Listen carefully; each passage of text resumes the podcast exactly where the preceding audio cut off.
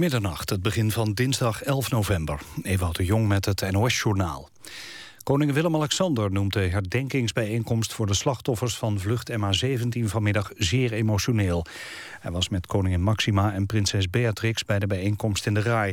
De koning schrijft op de Facebookpagina van het Koninklijk Huis... dat hij met grote ontroering luisterde naar de nabestaanden van de slachtoffers. Ook bedankt hij de familie, vrienden en betrokkenen... die hen helpen het verlies te verwerken koninklijke familie zat in de raai tussen de nabestaanden... om duidelijk te maken dat de bijeenkomst vooral om hen en hun dierbaren ging. Boven delen van Moskou hangt een giftig gas. Het is nog onduidelijk waar het vandaan komt. Bewoners hebben te horen gekregen dat ze binnen moeten blijven. Volgens Russische media gaat het om waterstofsulfide... een gas met de geur van rotte eieren. De autoriteiten geven een olieraffinaderij in de buurt van de stad de schuld. En ook wordt er gewezen naar een waterzuivering in Moskou. De militair die vanochtend in Tel Aviv werd neergestoken... is aan zijn verwondingen overleden. De vermoedelijke dader is gearresteerd. Bij een andere steekpartij op de westelijke Jordaanoever... is een vrouw van 26 om het leven gekomen. Twee anderen liepen verwondingen op. De dader is neergeschoten door een bewaker. De Palestijnse verdachte ligt in kritieke toestand in het ziekenhuis. Zes Italiaanse wetenschappers die niet hadden gewaarschuwd voor de aardbevingen in L'Aquila zijn in hoger beroep vrijgesproken. Ook een overheidsfunctionaris wordt niet gestraft. De zeven kregen eerder zes jaar cel omdat ze hadden gezegd dat er weinig gevaar was voor aardbevingen. Ook moesten ze een schadevergoeding betalen van 9 miljoen euro. Bij de beving in 2009 kwamen meer dan 300 mensen om het leven. Het weer droog met brede opklaringen, minima van 3 tot 6 graden... en plaatselijk kans op vorst aan de grond. Ook mogelijk nevel of een mistbank. In de loop van de ochtend overwegend droog met geregeld zon. Het wordt 11 tot 14 graden. S'avonds mogelijk regen. Dit was het NOS Journaal. NPO Radio 1. VPRO. Nooit meer slapen.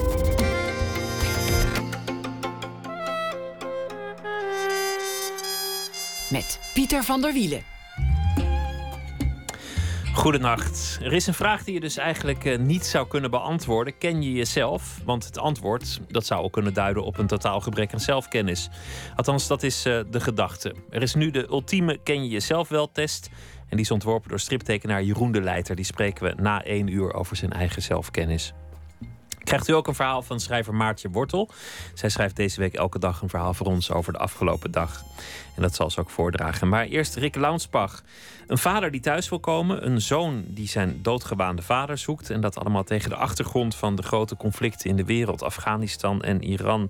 Rex is het nieuwe boek. Een waar heldenepos. En een vervolg op het boek Deus. Maar ook te lezen als op zichzelf staand boek. Dat eh, boek Deus heette eerst Man, Meisje, Dood. Maar door het alsnog te hernoemen is het nu dus een, een tweeluik. Launsbach is acteur in onnoemelijk veel films en uh, televisieseries en theaterstukken. Hij won een gouden kalf voor eh, zijn rol in Oeroeg. Speelde dit jaar nog in de film Smoor Verliefd. Richtte theatergezelschappen op, De Zaak en De Trust in de jaren 80. In 2009 debuteerde hij als schrijver met 1953 over de watersnoodramp. Een ongekend succesdebuut, meer dan 100.000 exemplaren verkocht. En verfilmd als De Storm. En later schreef hij dus Deus en Rex. Geboren in 1958, getrouwd met scenario-schrijver Marjolein Beumer en woonachtig in Gelderland. Hartelijk welkom. Als we, als we schrijvers gaan aanspreken op hun personages, dan eh, gaat de literatuur naar de, naar de haaien. Moet je eigenlijk nooit doen. De, de, de schrijver iets voor de voeten werpen wat zijn personage doet. Maar het valt op dat altijd als er in jouw boek mensen seks met elkaar hebben, dan is het niet liefdevol, zachtaardig, maar dan is er sprake van strijd. Het lijkt wel een vechtpartij. Is dat zo? Ja. Of, of, uh, ja, het zou zomaar kunnen. Ik, uh, ik heb daar nooit over nagedacht eigenlijk. Maar het is misschien wel waar dat de personages in mijn boek. Uh, dat zijn uh, allemaal mensen met een, met een dingetje, zou ik maar zeggen. Met een, ik zou wil niet zeggen afwijking, want het zijn echt mensen van vlees en bloed. Maar ze, ja, misschien is het wel zo dat ze, dat ze met minder liefde de seks ondergaan dan je eigenlijk zou willen. Ja.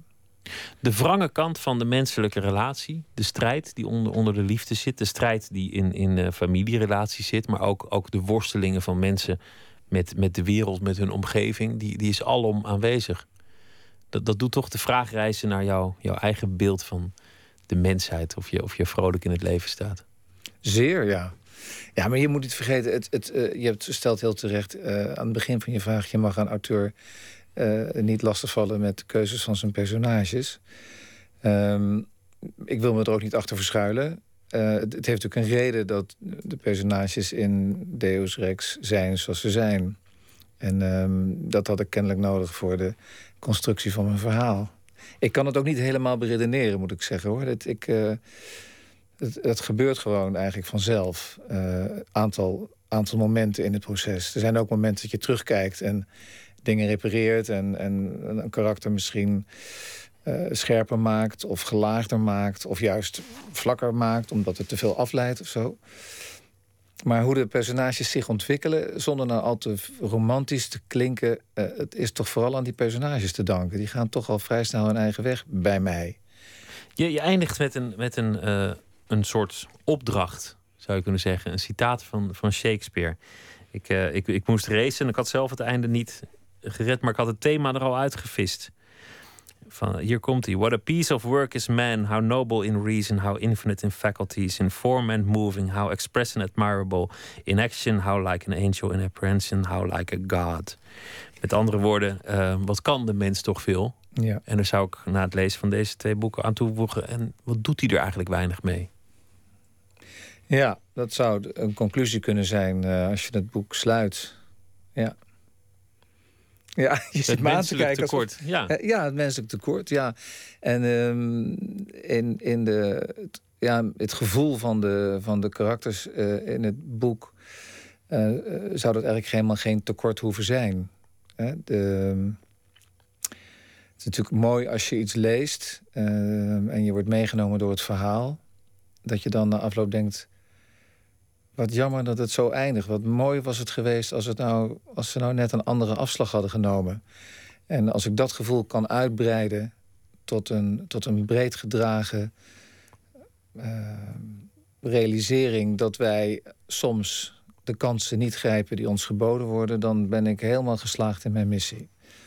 We gaan straks wat uitgebreider hebben over, over dit, uh, nou ja, toch in bepaalde opzichten megalomane project. De, deze, dit heldenepos in twee grote delen. Maar, maar laten we het eerst over um, jezelf hebben. Want ik kreeg aan alles de indruk, naar wat ik over je las en uh, het lezen van de boeken, dit is een rusteloze man. Ja, nou ja, rusteloos. Uh, mijn vrienden zouden daar nou ook hard om moeten lachen, want die, die kennen mij wel als een vrij rustig iemand. Maar het is vooral mijn hoofd wat een beetje, die een beetje rusteloos is. Dat is wel waar. Ik ben wel veel op zoek naar um, uitdagingen, zal ik maar zeggen. Je laat het niet graag uh, op een gebaand pad aankomen? Um, nee. Dat, uh, ik denk dat dat wel de story of my life is. Als ik in zo'n zo'n pad, op zo'n pad kom, dan ga ik toch al snel zoeken naar waar, waar, waar de berm op houdt, zou je kunnen zeggen. Um, maar om in dezelfde beeldspraak te blijven, ik heb het gevoel dat ik nu wel een heel belangrijk paadje uh, gevonden heb. Waar ik het heel fijn vind om op en neer te lopen en te wandelen en de heuvels in te trekken. Omdat het zo'n mooi oneindig landschap is waar ik me nu in bevind als uh, relatief kerstverse auteur. Die dan uh, aan het begin van zijn oeuvre staat. Uh, laadbloeier in dit geval.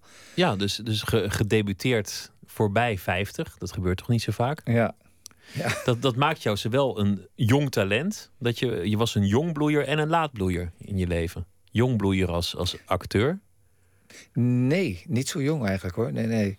Want je, was... je speelde al in, in A Bridge Too Far. Oh ja, als figurant ja, toen een beetje. Ik, ja, toen was ik figurant, zou ik maar zeggen. Toen, uh, ik zou me, ja... Wat was dat, 1976 of zoiets? Zoiets, hè? Ja? Zoiets, ja. Maar nee, ik denk dat ik, dat ik in heel veel opzichten een laadbloeier ben. En um, ik heb heel lang niet geweten wat ik nou uh, mee moest met al die energie en uh, uh, ideeën. En als acteur, ik was op de toneelschool al vrij een van de oudere studenten, zou ik maar zeggen. En ik was 26, denk ik, toen ik van school afkwam. Dus ik heb er best wel een hoop jaar heen en weer gefreewild. Uh, maar toen had ik het geluk dat ik ook een aantal dingen deed die meteen raak waren. Dat geluk heeft niet iedereen. En ik zat in een goede net in de goede televisieserie en ik werd net gecast voor een leuke film. En ik ontmoette net de goede mensen om een gezelschap mee op te, richten, op te richten. En dat, dat was mijn mazzel.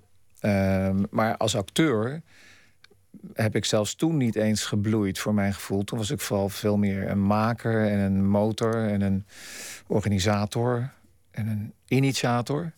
En ik ben pas gaan spelen, zou ik maar zeggen, toen ik... En bedoel ik met spelen echt een beetje goed spelen... toen ik echt de dertig al voorbij was, denk ik. Wat grappig dat je dat zegt. En ik had, ik had een heel ander beeld. Ik dacht, nou ja, een hele grote, succesvolle Engels-Nederlandse productie, A Bridge Too Far. En, nou ja, een, een epos ook weer, trouwens. En daar speel jij dan een figurante rol in, maar toch, toch wel een, wat grotere figurante rol. Nog niet zo groot als Peter Faber, die had een iets grotere figurante rol. Maar jij was gewoon een, een, eh, een flinke figurant in die film. Ook al haalde je volgens mij de aftiteling net niet. Maar ik zou het niet eens meer weten. Ik denk maar goed, dan was je 18. Dus een, ik denk, nou ja, die, die jongen die wist toen al dat hij de film in wilde op zijn 18e. Maar dat was dus absoluut niet het geval.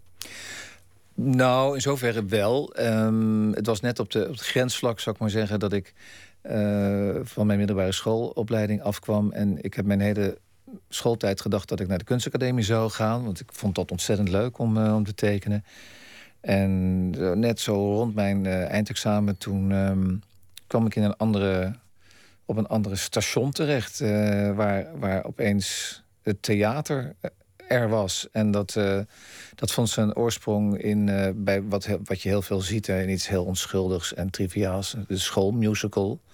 Daar kwam ik toevallig in. En doordat er iemand uitviel, kreeg ik een belangrijke rol. En ik vond het ongelooflijk leuk. Um, waardoor ik ja, dat meer als een lolletje zag, niet als een serieuze studierichting. Maar toen in 19, wat is het? Ja, 76 inderdaad toen studeerde ik af, of toen deed ik eindexamen. En toen was er net een nieuwe afdeling geopend in Amsterdam op de theaterschool, de Kleinkunstacademie. Die draaide toen net één of twee jaar. En toen zei mijn zusje van, je moet daar eens proberen auditie te doen. Ik werd meteen afgewezen, maar ik vond het auditie doen alleen al zo verschrikkelijk leuk. En de mensen die ik tegenkwam zo ongelooflijk inspirerend en... Uh, en, en interessant dat ik uh, eigenlijk binnen een week verkocht was. En, uh... Vertel eens iets over de sfeer 1976. En, nou ja, de tijd, alles moest veranderen, de verbeelding aan de macht. Uh, nou, dat was iets eerder, hè, denk ik. Dat was 68, de verbeelding aan de macht. Nou ja, Den L die, die had dat toch als, als motto. Dat was, was toen 1972. Had Den L als motto de verbeelding aan de macht? Ik dacht dat dat het motto was van de maagdenhuisbezetters.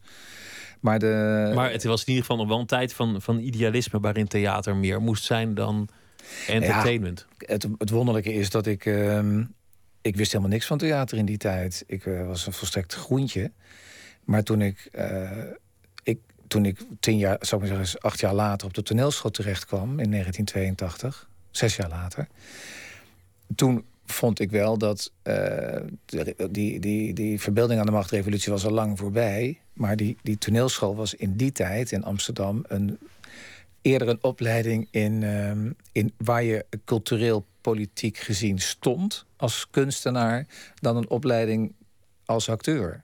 Dus ik, we hadden spellessen natuurlijk en we hadden uh, ballet en zingen enzovoort. Maar ik kan me herinneren dat de, de belangrijkste uh, criteria waar je door je collega's en soms ook door je docenten op afgerekend was, was wat vind je dan? Wat vind je van dit moment van, van wat er aan toneel geproduceerd wordt? En uh, hoe vind je dat het verder moet? En wat is de toekomst van het Nederlands toneel? En wat ga jij eraan veranderen? En wat zijn je idealen? Dat was eigenlijk de, de, heel erg de hoofdkleur van mijn opleiding, zoals ik het me herinner. Wat vond je daarvan? Want, want het lijkt me ook wel vermoeiend, al die discussies. Zeker, ja. Nou ja, het was de tijd van het werktheater. dus dat was, eh, dat, dat was de club waar je in die tijd eh, bij moest willen horen. En uh, dat, ja, dat was toch een groep die uh, erin slaagde om een, uh, een, ja, een sociaal ideaal, zou ik maar zeggen. Hè. Ze maakten voorstellingen over verzorgingstehuizen en oude vandaag. En dat was verstrikt nieuw in die tijd. En ze speelden dat allemaal heel natuurlijk en gebaseerd op improvisaties. En dus ik heb heel veel geïmproviseerd in die tijd. Dat kan ik eigenlijk niet zo goed of dat kon ik niet zo goed in die tijd. Dus uh, ik had daar wel moeite mee. En ik maakte me ook wel zorgen of ik, dat, of ik wel een goede acteur zou worden. Um, maar na het derde jaar begon me dat eigenlijk een beetje de keel uit te hangen. Want ik had het gevoel dat ik helemaal niks leerde van waar acteren naar mijn mening over zou moeten gaan. Dat je, Gewoon hoe je het spel zelf doet. Nou, dat je je zou kunnen transformeren in, in, in. Maar dat was eigenlijk een beetje vloeken in de kerk op dat moment. Want transformeren, ja, dat moest dan wel een sociale reden hebben. Dat, dat, je, dat, eh, alleen maar om de techniek. Ja, nou. Maar toen ben ik op een gegeven moment uit soort uh, ja, opstandigheid ben ik verhuisd naar Arnhem, waar ik een jaar lang op de Arnhemse toneelschool heb meegelopen. Want die had de reputatie dat ze al die cultuurpolitieke ideeën niet zo belangrijk vonden. En daar werd je echt wel aangepakt op je stem en op je mogelijkheid om, ja, om, om, iemand anders te worden. En je fantasie op een andere manier te gebruiken. Nog steeds wel als maker, heel nadrukkelijk, maar, maar toch wat meer technischer. En daar moet zeggen dat ik in dat drie kwart jaar in Arnhem meer geleerd heb... dan in die drie hele jaren in Amsterdam als het gaat over acteren. Zit dat er nog, nog steeds in dat het wel ergens over moet gaan... of dat je wel vindt dat je iets moet zeggen met wat je, wat je maakt? Of, of zou je wel gewoon een rol inmiddels spelen? Gewoon van, nou ja, oké, ik, ik ben de boef en ik heb er verder niet zoveel mee... maar het doet gewoon toch goed. Uh, het eerste, ben ik bang. Het moet toch, het moet toch iets zeggen? Ik denk het wel, ja. ja. Ja, ik denk dat ik... Ik ga me anders... Um, ga ik mij vervelen, denk ik. Geldt ook voor je boek. Daar wil je ook dingen zeggen. Het is, het is niet een spannende boek voor, voor, voor op vakantie. Er zitten heel veel visies in op de wereld, op onze tijd... op, op de mensheid als geheel, als je wil. Het is in die zin een ambitieus boek. Nou, ik hoop uh, dat het wel een, uh, ook een boek is om mee op vakantie te nemen. Dat is in ieder geval wel mijn ambitie geweest om een, om een, uh, om een boek te schrijven wat je, waar je in wil blijven zitten. Of je nou in de trein zit of thuis ligt, op de bank of op, op vakantie onder een rieten parasolletje. Zou ik het toch. Dat is wel mijn, mijn bedoeling. Moet jij maar zeggen of dat gelukt is? Nou, ik zat in een trein toevallig en, en elke keer als die man weer ging zeggen welk station halen, dan dacht ik hou voor je kop. Ja, nou, dat is een compliment. Dat is een compliment, dus, ja. Een beetje, beetje rommelig geformuleerd, maar dat is een compliment, ja. Ja. ja. Nou ja, ik... ik, ik um, ik, uh, ik denk dat ik wel uh, boeken schrijf op de manier waarop ik ben opgeleid, zou ik maar zeggen. Dus ik uh, ben me heel erg doordrongen van het feit dat, dat wat ik, de verhalen die ik wil vertellen, ik, ik wil dat heel veel mensen die verhalen tot zich nemen in die zin ben ik uh, niet bescheiden. En, um, en dat, dat. Maar wel kritisch op jezelf en, en ook wel onzeker. Ja, uiteraard. Want, want uh, het is. Um, ja, heel. Ja, ik. ik, ik, ik wat ik je vertelde, ik weet niet zo goed um, nog wat ik nou precies geschreven heb. Zo zou je het kunnen zeggen. De, de, ja, ik ben daar al een aantal jaar mee bezig. En ja, ik heb er veel over nagedacht. En ik heb er natuurlijk ook al heel veel redactiewerk aan gedaan. Maar toch heb ik het, het gevoel dat datgene wat ik gemaakt heb... dat ik dat niet helemaal kan overzien. Alsof ik een, alsof ik een, uh, een, een, een, wezen heb geschapen... wat uh, sneller kan lopen dan ik. Of wat, wat net iets groter is dan mijn blikveld. En... Um, en soms dan heb ik op zijn schouder gezeten en soms op zijn rug. En, en uh, ik heb geprobeerd om de teugels hier en daar aan te trekken. Maar het is toch... Uh, uh, ja, nogmaals, ik wil helemaal niet hier de romantiek in, hoor. Maar het is toch een... Zo'n boek is toch een levend ding voor mij. En ehm, dat, gaat, dat gaat voor een deel zijn eigen weg. Het gebeurt ook in het hoofd van de lezer. Uiteindelijk niet op het papier, maar het, het gaat ook om, om wat het te werk stelt in degene die het leest. Ja. En wat die ervan maakt. Natuurlijk, natuurlijk. Daar moet je, en dat is wel iets, moet ik heel eerlijk zeggen, dat, ik, dat, dat heb ik een beetje moeten leren. Want ik, uh, ik weet nog dat het, het allereerste boek waar je het in je introductie over had, uh, mijn, mijn debuut over de 1953. Ja, watersnoodramp. Um, daar had ik, uh, dat, was, dat was nog 50 pagina's dikker omdat ik graag iedereen, zoals mijn redactrice destijds nogal streng formuleerde... ik wilde met alle geld iedereen aan het handje naar huis brengen. Ik wilde dat de lezer het gevoel had van ja, maar al die mensen die in het boek voorkomen, daar, heeft de auteur over nagedacht. En hij heeft ook verteld hoe ze dan weer thuis kwamen. Na het avontuur in, uh, in Zeeland. En uh, na de tragedie die zich daar vertrokken had. En toen uh, zei ze tegen me: Ja, maar dat moet je helemaal niet doen. Het is de lezer, en zij kon het weten, want zij werkt al een tijdje bij de uitgeverij. De lezer wil gewoon dat zelf invullen. En je moet als, als auteur proberen een evenwicht te zoeken tussen uh, dingen aanreiken en mensen op een spoor zetten. En uh, soms misschien ook een hele uh, stringente of provocatieve denkbeelden. Dat kan allemaal. Maar je moet ook ruimte laten voor hun eigen fantasie. En dat is toch zoeken naar een balans. Wil ik het straks ook over hebben? Uh, zij het beknopt over het, uh, het succesdebuut 1953, wat verfilmd is als De Storm. Maar we gaan eerst uh, luisteren naar een, een held uit de Nederlandse muziek... die weer nieuwe muziek naar ons toe heeft geworpen. Henny Vrienden met Beste Vriend.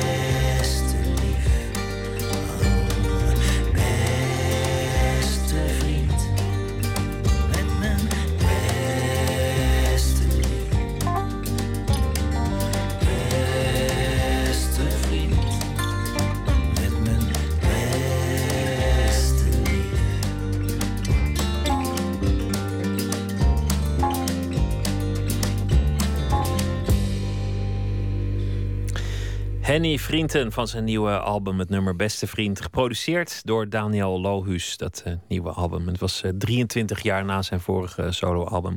Nooit meer slapen in gesprek met uh, acteur en schrijver Rick Launsbach... over zijn nieuwe boek Rex. Maakt deel uit van een, een tweeluik, een epos, Deus Rex... we hadden het net over de onrust en wanneer die toeslaat. Je hebt meerdere keren bijvoorbeeld een theatergezelschap opgericht. Veel mensen doen dat en blijven dan een hele leven aan zo'n gezelschap verbonden. Of een hele werkende leven in ieder geval. Bij jou slaat dan toch op een gegeven moment de onrust toe. En dan denk je ineens vrij plotseling: mooi geweest, weg hier, kappen. Hoe gaat dat? Ehm, nou, niet altijd.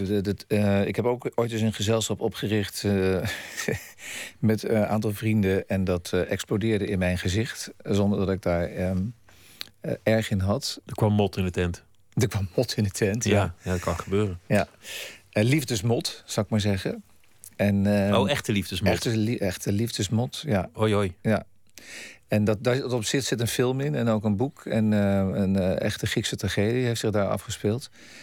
Um, maar dat, uh, daar gaan we het andere keer nog wel een keer over hebben, denk ik. Maar in ieder geval uh, explodeerde dat. En um, toen uh, was het dat het ook het einde van het gezelschap. En ook het einde van een aantal vriendschappen.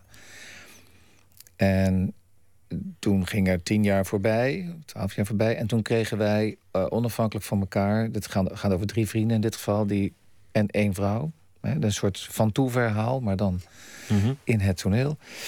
Um, en toen we hebben elkaar gehaat en uh, geminacht en verafschuwd.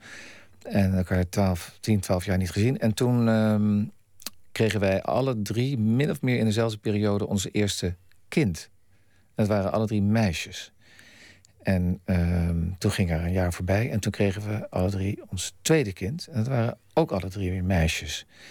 En uh, toen zijn we elkaar, hebben we elkaar een geboortekaartje gestuurd. En dat was de aanleiding voor een, uh, een cafébezoek.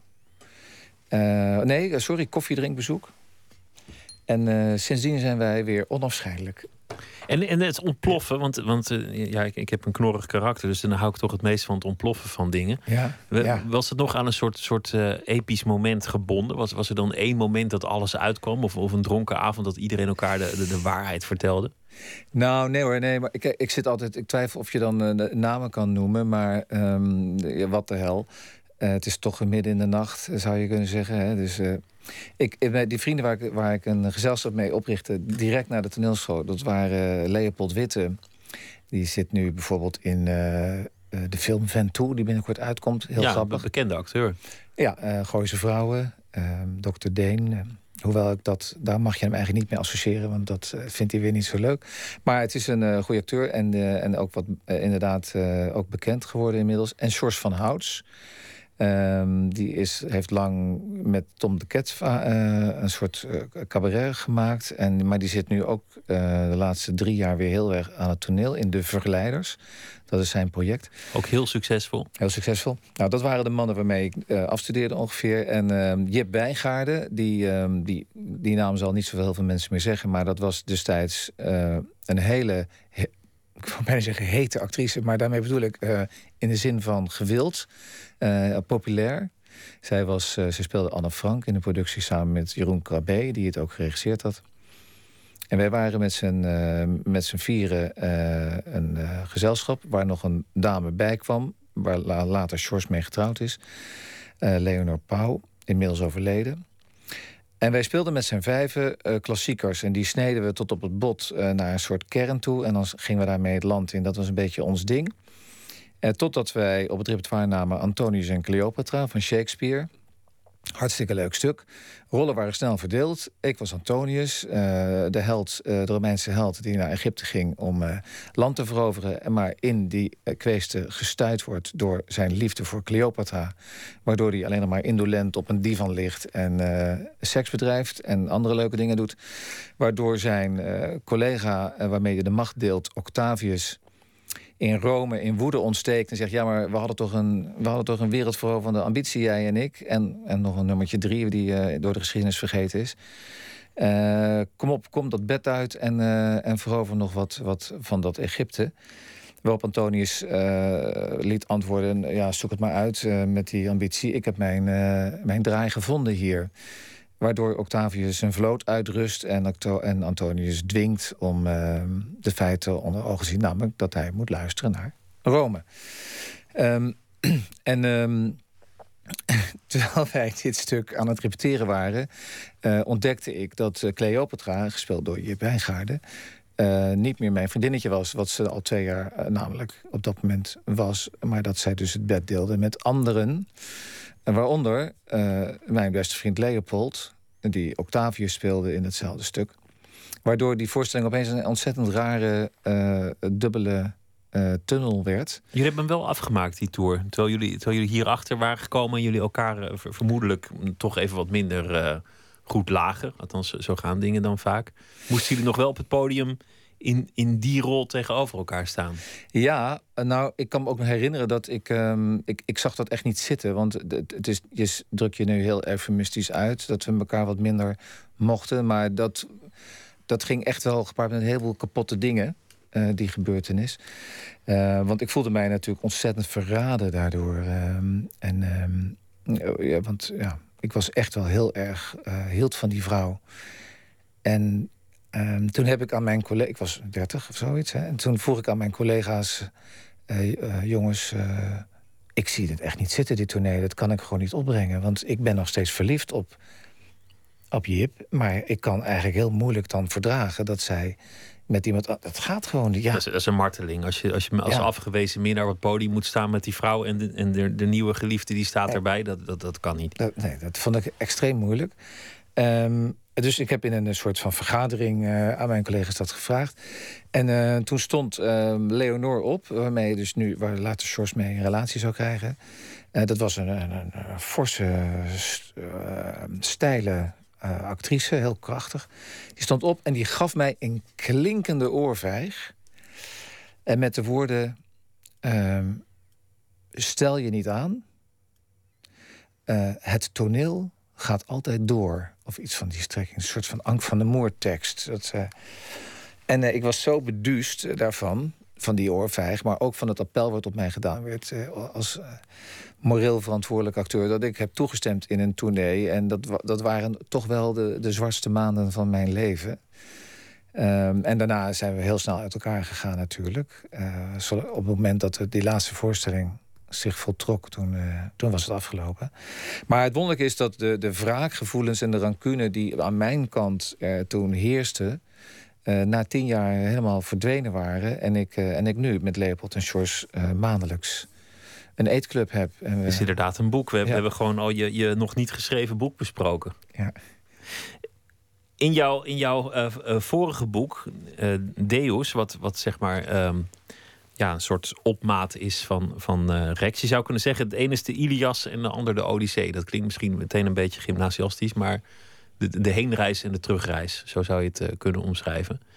In het eerste deel, daar uh, wordt ook een minnaar bedrogen. En dat, dat gebeurt met het openen van een deur, het aankomen in Venetië. En op de tafel ligt de geliefde die van twee zijden tegelijk bevredigd wordt. Of dan zij bevredigt iemand. Dat is allemaal een beetje detail, maar je mag ook niet te veel verklappen natuurlijk. Nee, maar het, het, is een plaatje, laat ik het zo zeggen. Een plaatje dat, uh, dat zich diep in het netvlies brandt van de, van de bedrogene.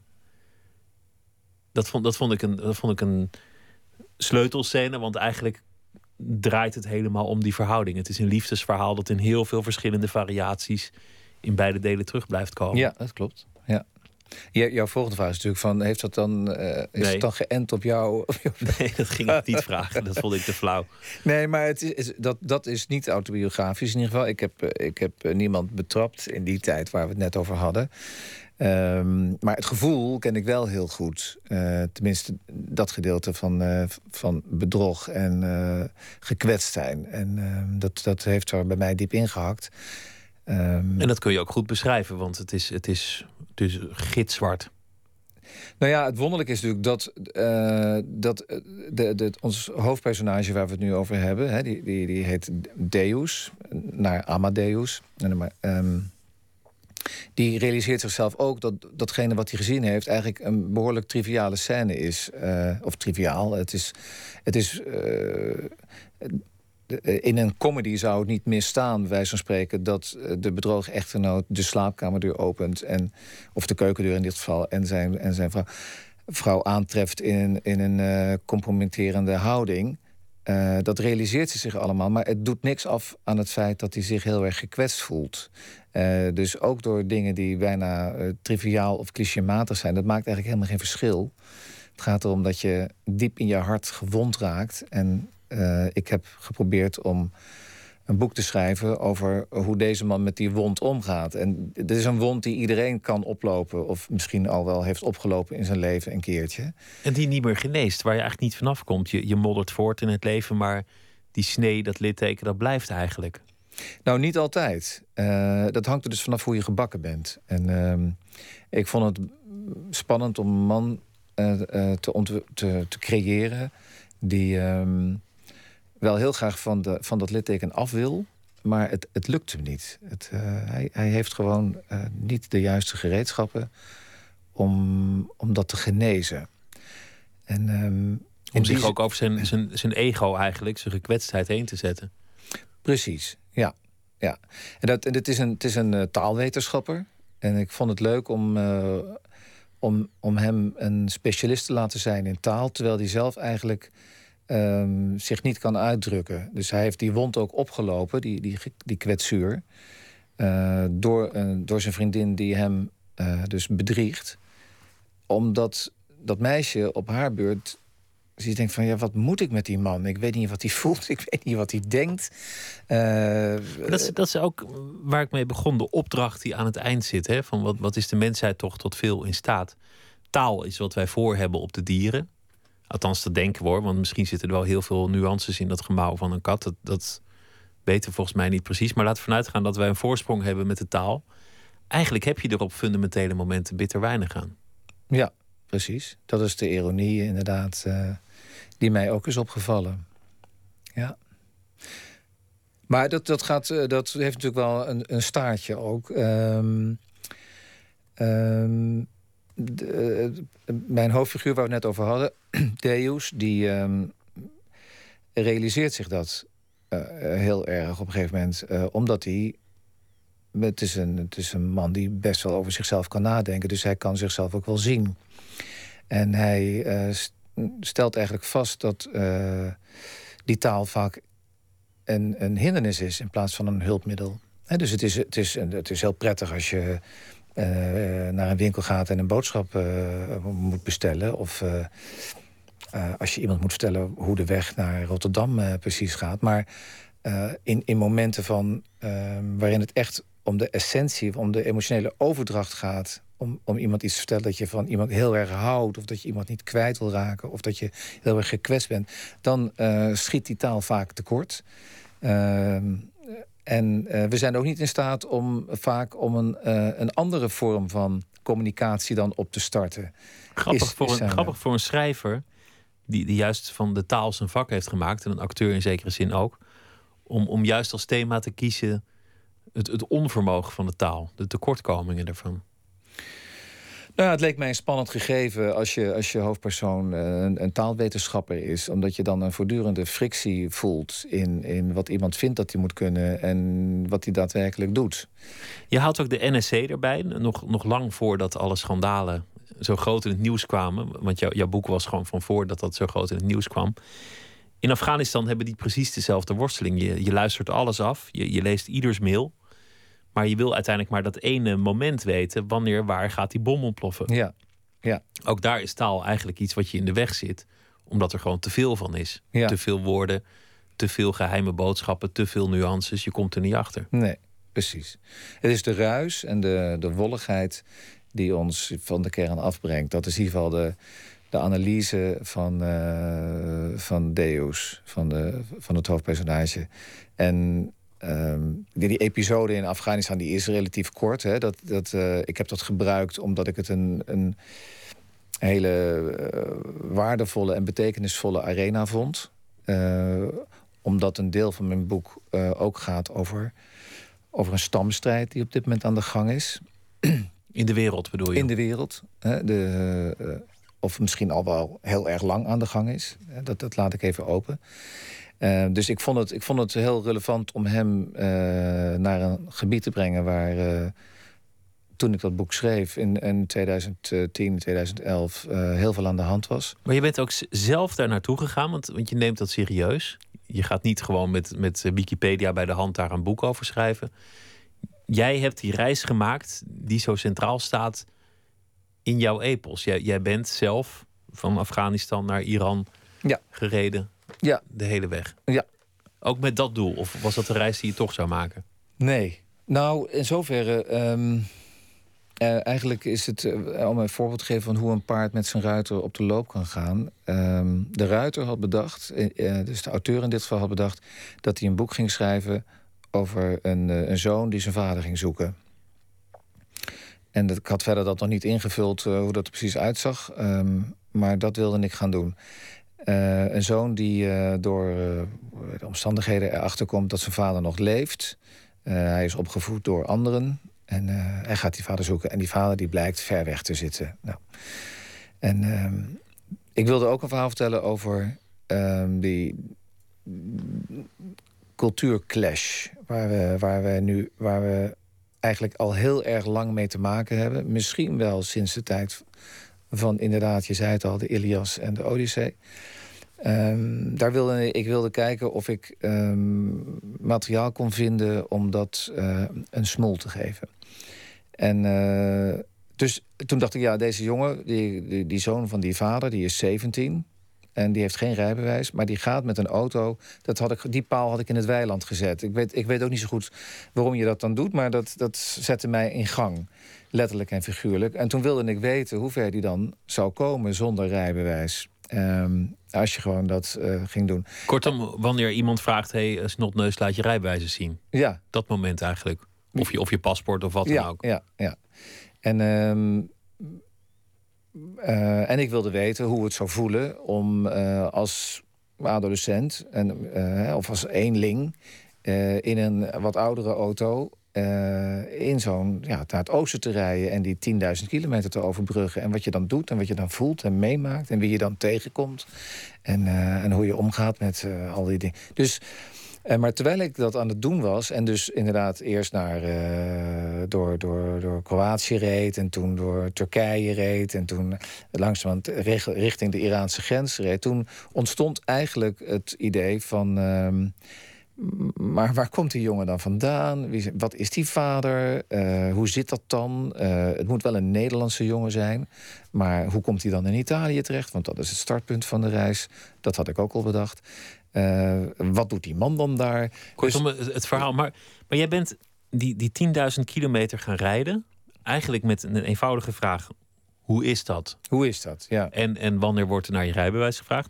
Die vraag is makkelijk te beantwoorden, denk ik. Wanneer wordt er voor het eerst op die nou, route... Bij mij in Turkije. In Turkije al? Nee, dus- nee, sowieso niet. Uh, mijn rijbewijs is nergens gevraagd. Maar dat is natuurlijk niet helemaal een eerlijke vergelijking. Want ik zie er niet uit als 18. Precies, oké. Okay. Ja, maar, maar, je paspoort dan?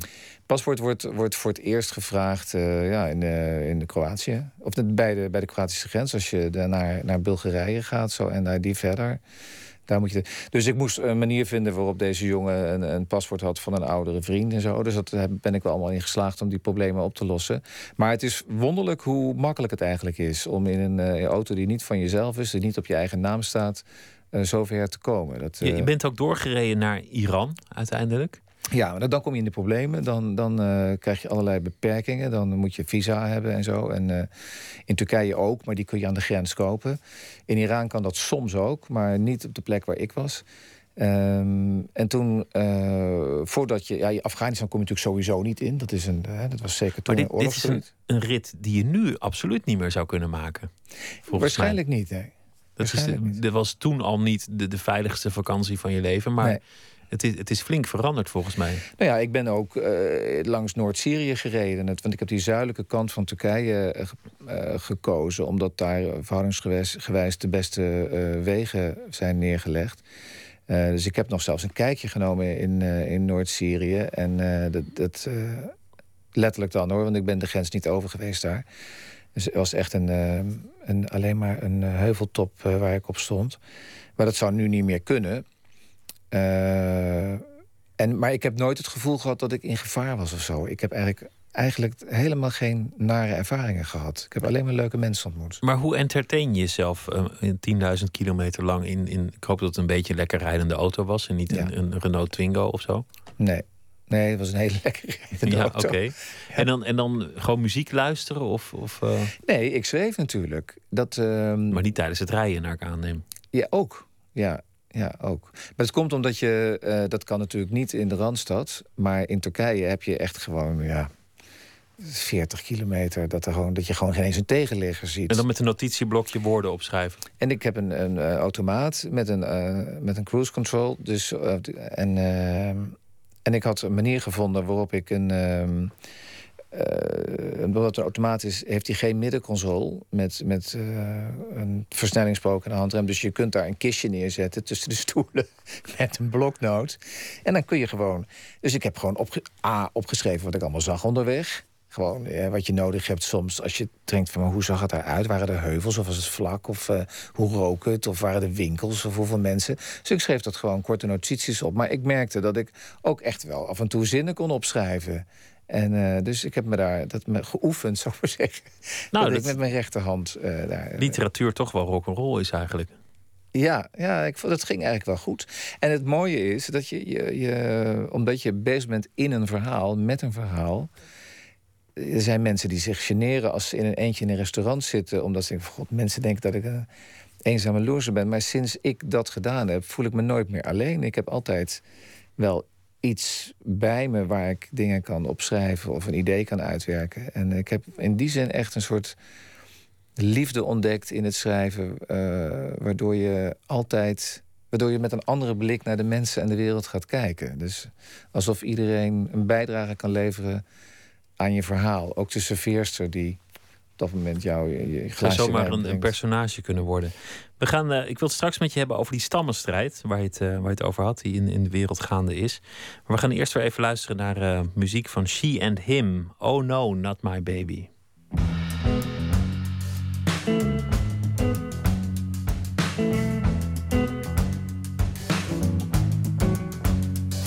When my friends told me you had someone new, I didn't believe a single word was true. I showed them all I had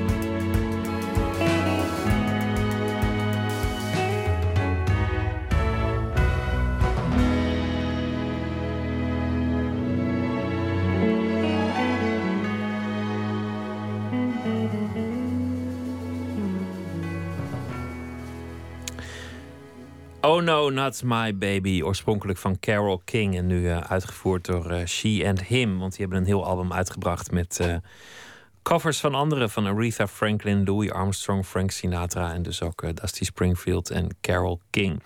Rick Launsbach zit tegenover mij. Hij heeft een boek geschreven, Rex, u luistert naar Nooit meer slapen. We hadden het over je reis naar, door Afghanistan en door Iran. het is een epos, een, een heldenepos. Eigenlijk gaat het in jouw boek altijd over helden. Ook in 1953 ging het uiteindelijk over, over heldendom. En dat je niet kan voorspellen wie uiteindelijk in het leven de helden zijn. Daar ging 1953 over. Maar vind je dat Deus Rex er ook over gaat? Het gaat wel over helden. Het is wel een, een, een soort heldenepos, vind ik. Ja. Maar wat bedoel je dan met, met een held? Een held die, die, uh, die iets uh, voor de troepen uit uh, iets bewerkstelligs, bedoel je dat? Met iemand die terugkomt van een strijd. Iemand die een strijd aangaat. Of die strijd nou in hemzelf is of in een ander. En iemand die zijn moed moet betonen, zichzelf moet bewijzen, zichzelf moet vinden. Zijn oh, vader moet vinden.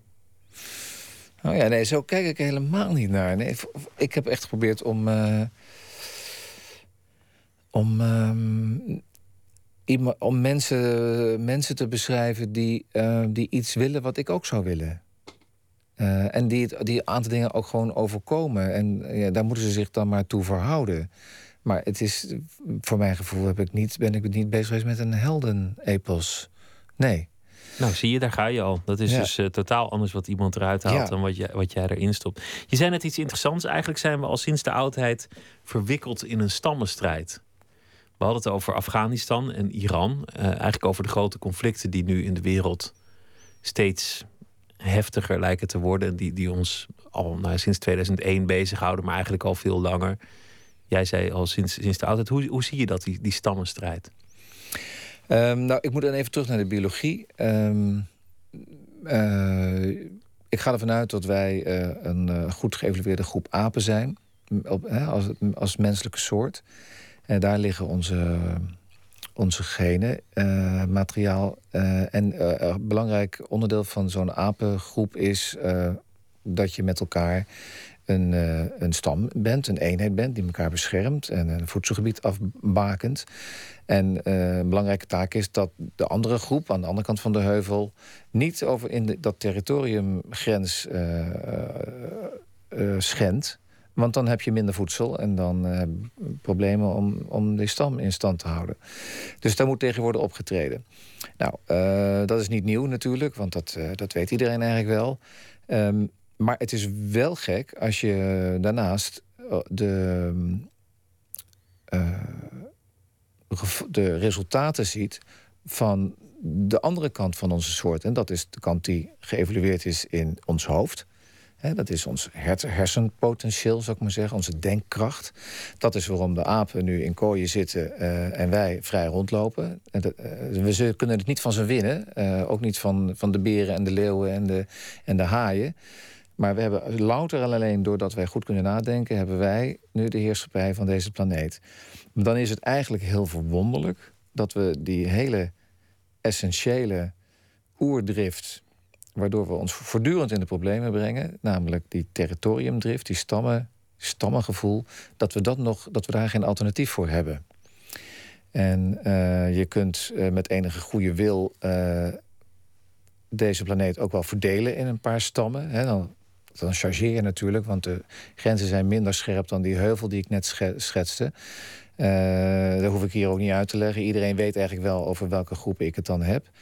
Uh, maar er zijn, zijn twee, drie, misschien wel vier hoofdgroepen die voortdurend met elkaar in conflict zijn. En iedereen uh, gaat er maar vanuit dat dat eigenlijk ja, normaal is, want dat zit nou eenmaal in ons. Nou iedereen gaat ervan uit dat het, dat het ergens rationeel is dat je een land moet aanvallen of dat je soldaten daar naartoe moeten of dat daar een wijs besluit over is genomen. Daarbij denk je niet aan de ene chimp die de ander aanvalt omdat hij aan zijn banaan heeft gezeten. Nee, maar in wezen het precies hetzelfde. Het is hetzelfde. Het, het ene is microniveau, dat is uh, de ene, ene aap uh, eet de banaan op van de andere... en dan ontstaat de ruzie en de sterkste wint. Nou, dat hebben we opgelost, hè, want wij doen het niet meer. Als jij nu dat blikje cola... Uh, als ik dat zou willen hebben, dan ga ik het niet van je afpakken. Want wij weten wat voor ellende daaruit gaat komen. Dan kunnen we dit radioprogramma niet afmaken. En dan wordt er in deze studio gevochten. En dan, ja, het zou een hele leuke radio zijn. De vraag is dan wie het wint. Eh, wij, leren, wij hebben geleerd dat het veel, veel lucratiever is om met elkaar te blijven praten. En dat jij mij straks ook een blikje cola aanbiedt of de helft ervan aanbiedt. En we hebben inmiddels geleerd dat dat ons veel meer oplevert. Maar op macroniveau uh, lijkt het wel alsof we uh, daar veel minder goed in slagen. Dus als het over grote groepen gaat, over grotere belangen. Uh, denk nu maar eventjes gewoon heel simpelweg aan het grote conflict wat op dit moment speelt. de moslim extremisten versus het Westen. De, daar zijn twee hele groot van elkaar verschillende geloofsrichtingen die elkaar moeten gaan bevechten. En je kunt je afvragen: is er nou werkelijk met al dat potentieel wat er tussen ons oren zit, nou niks anders te verzinnen dan geweld? Is het wel nodig dat zo'n vergevorderd ras, het menselijk ras met, met zoveel mogelijkheden, zoveel talenten, al die energie weer in zoiets primitiefs moet, moet steken als, als strijd. Ja, goed, precies. En, maar daar ben ik natuurlijk ook helemaal niet de, de, enige in die, die dat zo'n soort geluid uh, laat horen. En het is ook helemaal niet iets wat, denk ik, uit die pagina's van uh, Deus Rex uh, ademt. Maar het speelt op de achtergrond een soort. Uh, dat is in ieder geval mijn bedoeling geweest, een soort boventoon. Uh, gevoel. Het, het aantal dingen in het boek. als je het uit hebt, zou je kunnen zeggen... het verwijst inderdaad naar... Ehm, waar we helemaal in het begin van het gesprek over hadden... de, de treurnis die je overvalt... dat wij er met al onze mogelijkheden niet in slagen... of niet altijd in slagen... om ehm, op, een, op een goede, vreedzame en efficiënte manier met elkaar samen te leven. Want dat, dat zegt ook een van de personages. Heel veel dingen worden door de personages gezegd. Allereerst de andere kant van het verhaal, zoals jij die waarschijnlijk in dat Afghaanse restaurant wel eens te horen hebt gekregen. Of, of, in, een, of in een Iraans uh, café wel eens te horen hebt gekregen over hoe zij dat conflict zien. Van ja, Tuurlijk, ja. Mogen jullie dan uh, iets zeggen na Vietnam? Of, of mogen jullie dan iets zeggen na jullie imperialisme? Die discussie zit erin dat, dat, is, dat is denk ik één aspect waarom het, waarin, waarin het terugkomt in het boek. Maar vooral toch dat, dat menselijk onvermogen van ja, je hebt al die taal en, en al die wijsheid en al die wetenschappen. En uiteindelijk willen we gewoon nog steeds een banaan en een, en een, en een vrouw. Ja, maar eh, dan rijst die de vraag zich natuurlijk op: uh, waarom uh, hebben jij en ik, en ook de dames achter die ruit, een, een, een stilzwijgende overeenkomst dat wij ons gedragen via de, de regels die we hebben afgesproken met elkaar. ik wil een banaan en een vrouw, maar ik ga dat niet vanavond hier meesleuren in mijn auto. Ehm, waarom houden wij ons aan die gedragsregels? En waarom lukt het ons niet op geopolitiek niveau? En uh, daar kan je heel onlang over praten. Uh, ik denk dat die grens uh, flinterdun is hoor. Want hoe beschaafd het hier in deze studio er ook aan toe gaat. Er hoeft maar iets te gebeuren. En, en die beschaving is, is, is het raam uit. Het is een, is een papieren wandje. Dat zie je in zoveel situaties in de geschiedenis. Dat mensen ineens die beschaving zo makkelijk achter zich laten. Nou ja, dat, dat zou je zeggen. Maar het begint al bij de uitverkopende bijenkorf. Dan, dan gaat het al een beetje los. Ja, dat is waar. Maar dat is, dat is eigenlijk niet zo goed. Dat is eigenlijk niet wat ik bedoel. Ik bedoel eigenlijk um, een, het, het principe uh, van de. Uh, wij hebben eigenlijk geleerd dat wij er veel meer aan hebben om uh, elkaar te helpen. Of in ieder geval elkaar ruimte te geven. We hebben gemerkt uh, in onze uh, evolutie. Hier, gewoon in, in, op, op kleine schaal. Ja, het begon 30.000 jaar geleden met, met, met, hè, toen we rechtop gingen lopen, en zou ik maar zeggen. En met de uitvinding van de landbouw. We hebben geleerd dat dat ons uiteindelijk. De mensen zijn egoïst, veel meer oplevert om, uh, om, het een beetje, om elkaar een beetje de ruimte te geven. Dan, dan is het verwonderlijk uh, dat, dat wij uh, met, al, met dat besef er niet in slagen om dat te extrapoleren naar een hoger niveau. Uh, waardoor wij snappen dat mensen die nu bijvoorbeeld in Noord-Afrika, Noord-Afrika uh, op de trom slaan, dat die eigenlijk niks anders doen dan zich laten, laten horen dat ze het met de verdeling van het materiaal niet eens zijn. Kortom, die samenwerking die hier zo goed gaat, zou op wereldniveau toch een boek met een boodschap Zoals het, Nou eh, ja, het, ehm, dat, dat is in ieder geval de, de boodschap die een van de personages eh, eh, heel erg eh, ventileert in het boek. Ehm, ik, ik ben natuurlijk eh, me, me heel erg van bewust dat, eh, dat het maar een verhaal is. Rex heet het eh, boek. Rick Launsbach, dank je wel dat je te gast wilde zijn. En eh, succes met alles wat eh, volgt. En met het volgende boek over een eh, ontploft theatergezelschap. Dank dat je te gast wilde zijn. Zometeen gaat Nooit meer slapen verder met eh, heel veel andere dingen. Twitter, VPRO NMS of via de mail nooitmeerslapen.vpro.nl. Straks een verhaal van Maartje Wortel. Die gaat ze voordragen.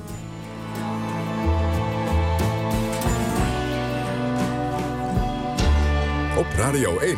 Het nieuws van alle kanten.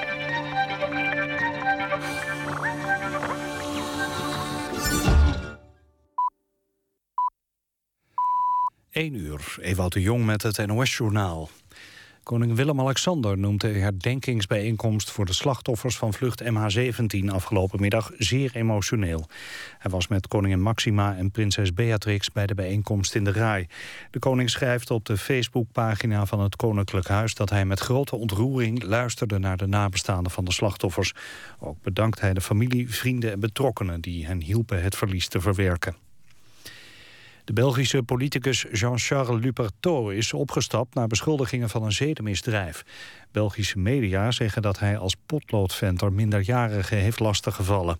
Na vier aanklachten liet justitie zijn huis doorzoeken. Hij is nog niet officieel aangeklaagd.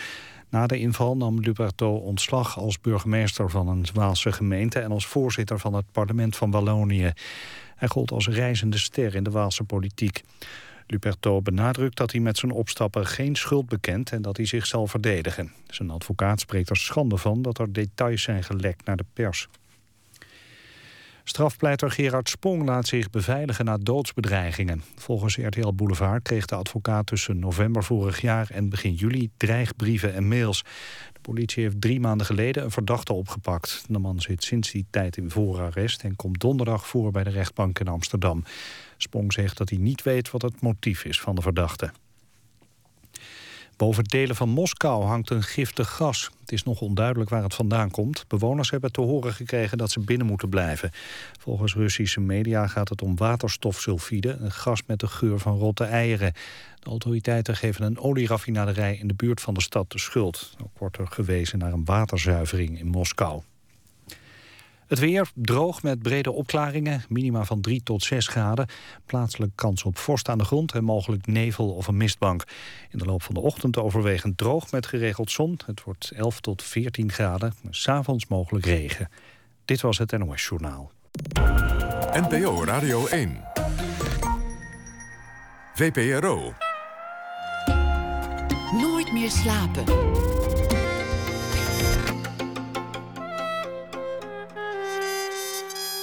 Met Pieter van der Wielen.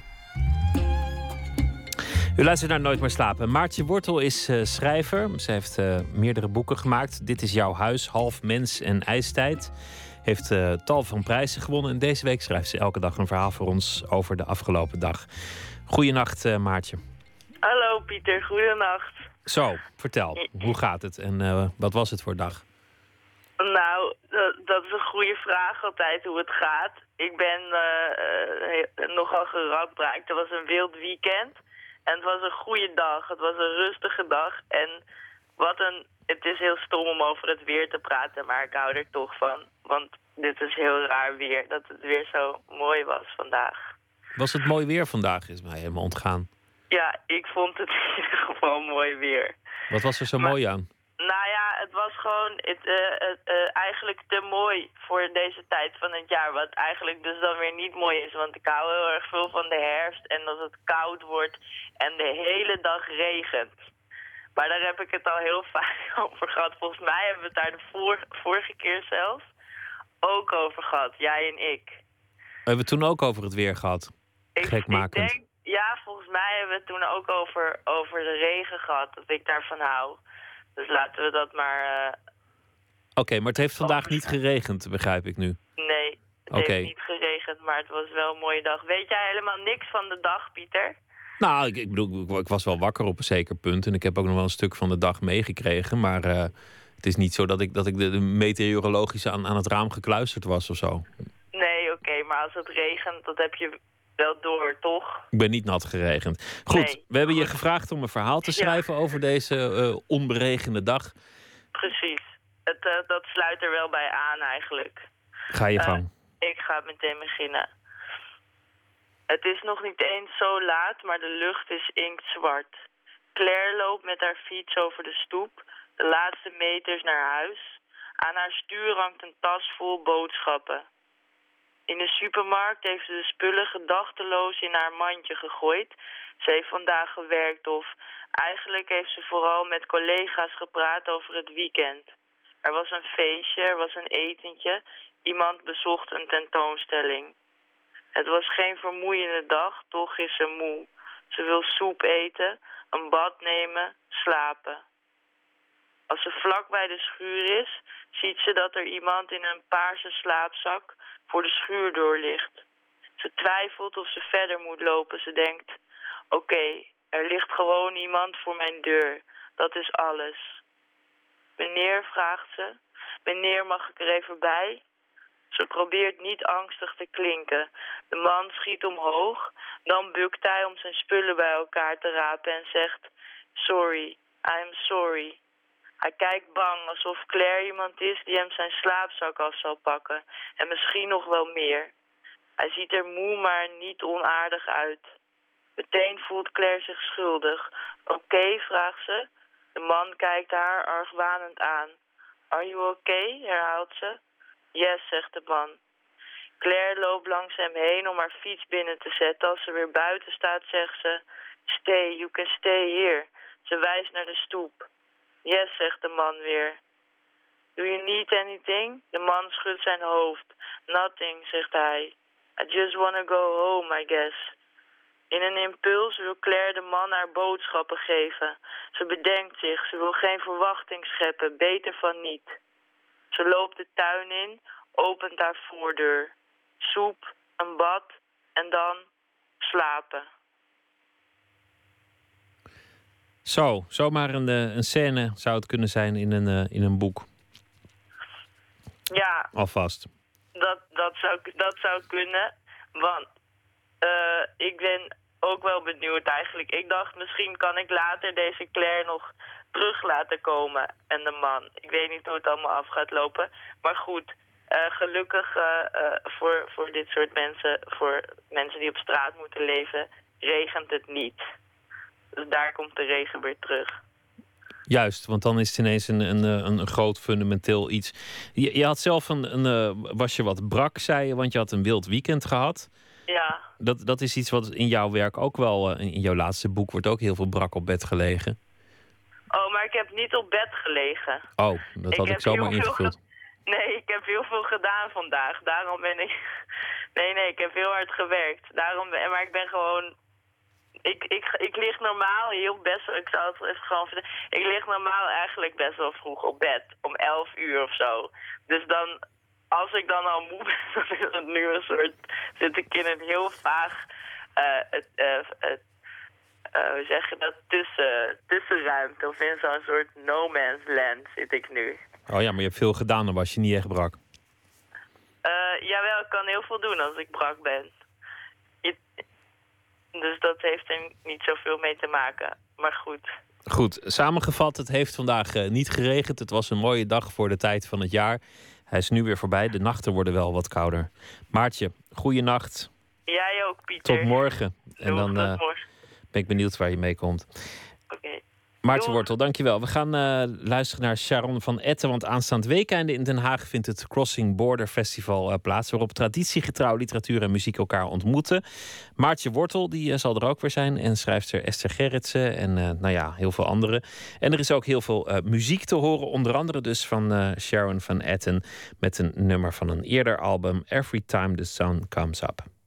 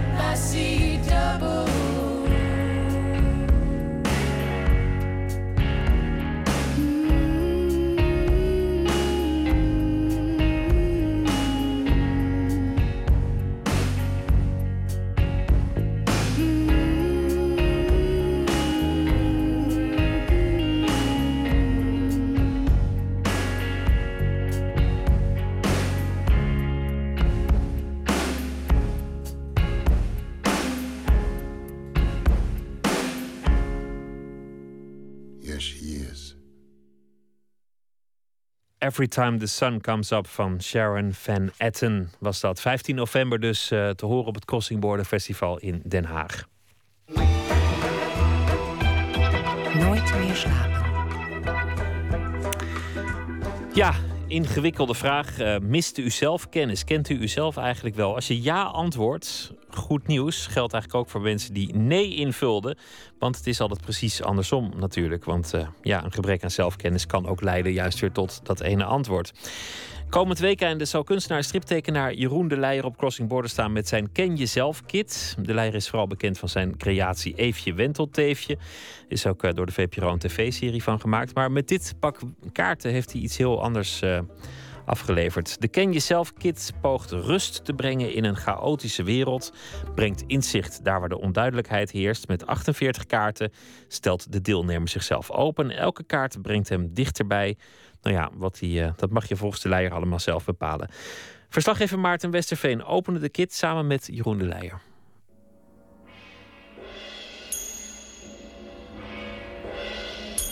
We zullen eens even kijken wat jouw kaart te bieden heeft. Dat is er een uit de abstracte figuren-serie. En jij hebt parallele pipidum. En daar hoort een uh, klankdicht bij.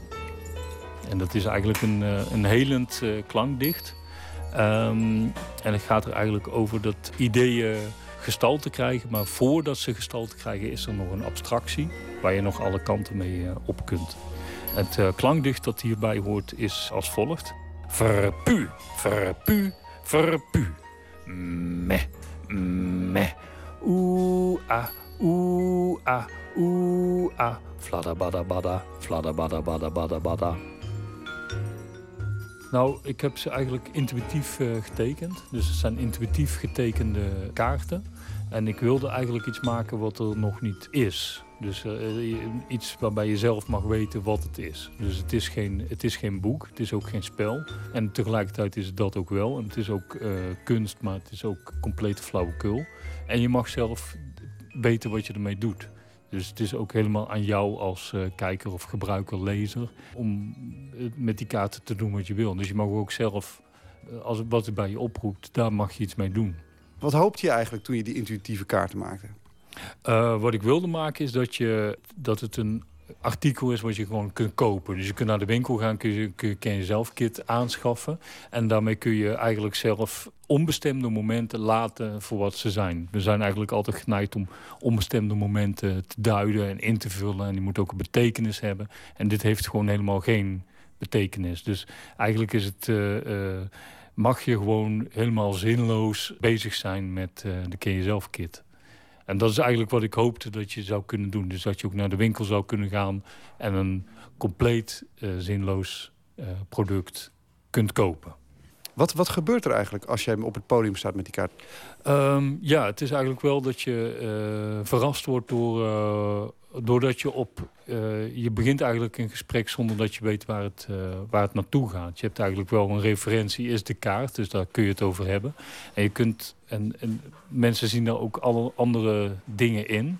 En ik heb bijvoorbeeld een keer een gesprek gehad met iemand die zei... Uh, ja, het is gewoon allemaal context. Mensen zijn altijd, willen altijd alles in de context plaatsen. En dus ook deze kaart. En toen kwam er een kaart uit. Ik weet gewoon niet meer welke kaart. Maar hij had het over het harde snoepje... dat je altijd met Sinterklaas tussen de pepernoten vindt... en dat niemand wil hebben. En nou ja, goed, dat zijn dingen waar je het anders misschien nooit over, over hebt. Over het harde snoepje dat niemand wil hebben. En wat het dan, wat het dan is, wat zo'n moment of momenten betekenen voor mensen. Dus je komt eigenlijk op, op allerlei dingen waar je het anders ja, gewoon nooit over zou hebben. Omdat, om, omdat er voor altijd, altijd alles wel een aanleiding moet zijn. En nu... Um, moet je dat, mag je dat zelf weten. Je kunt het over van alles hebben, maar uh, dat is juist fijn dat je altijd uh, alles wel ergens op betrekt. Of dat altijd alles wel ergens over gaat. Vogeltje. Vogeltje, vogeltje, vogeltje toch, zou je dat nu al doen? Een beetje op de kop van een tijger gaan zitten kwinkeleren. Nou ja, waar bemoei ik me ook eigenlijk mee?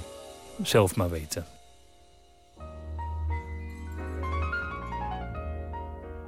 Hoe zorg je nou dat die, die onbeduidende dingen... die toch dat risico van banaliteit met zich meebrengen... dat die dat niet worden?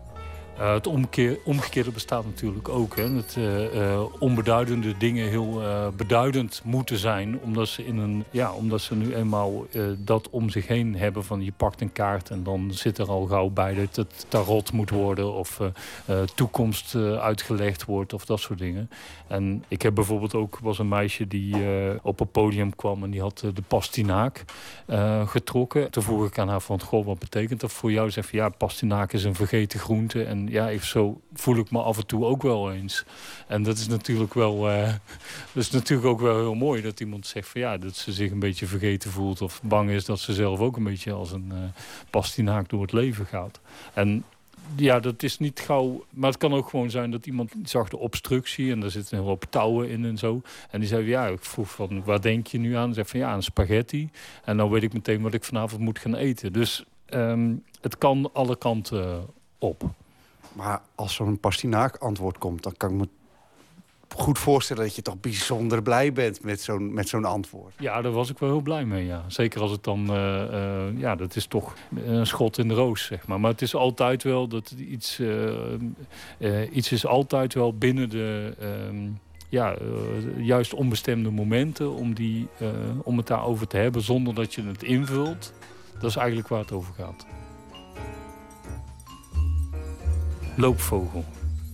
Uh, we zien een uh, veelkleurige vogel op een boom en onderaan staat een klein trapje aan de voet van de boom. Parmantig zit deze vogel op de tak. Hoe is hij daar gekomen? Uiterlijk vertoon. Vliegen kan hij niet of nauwelijks.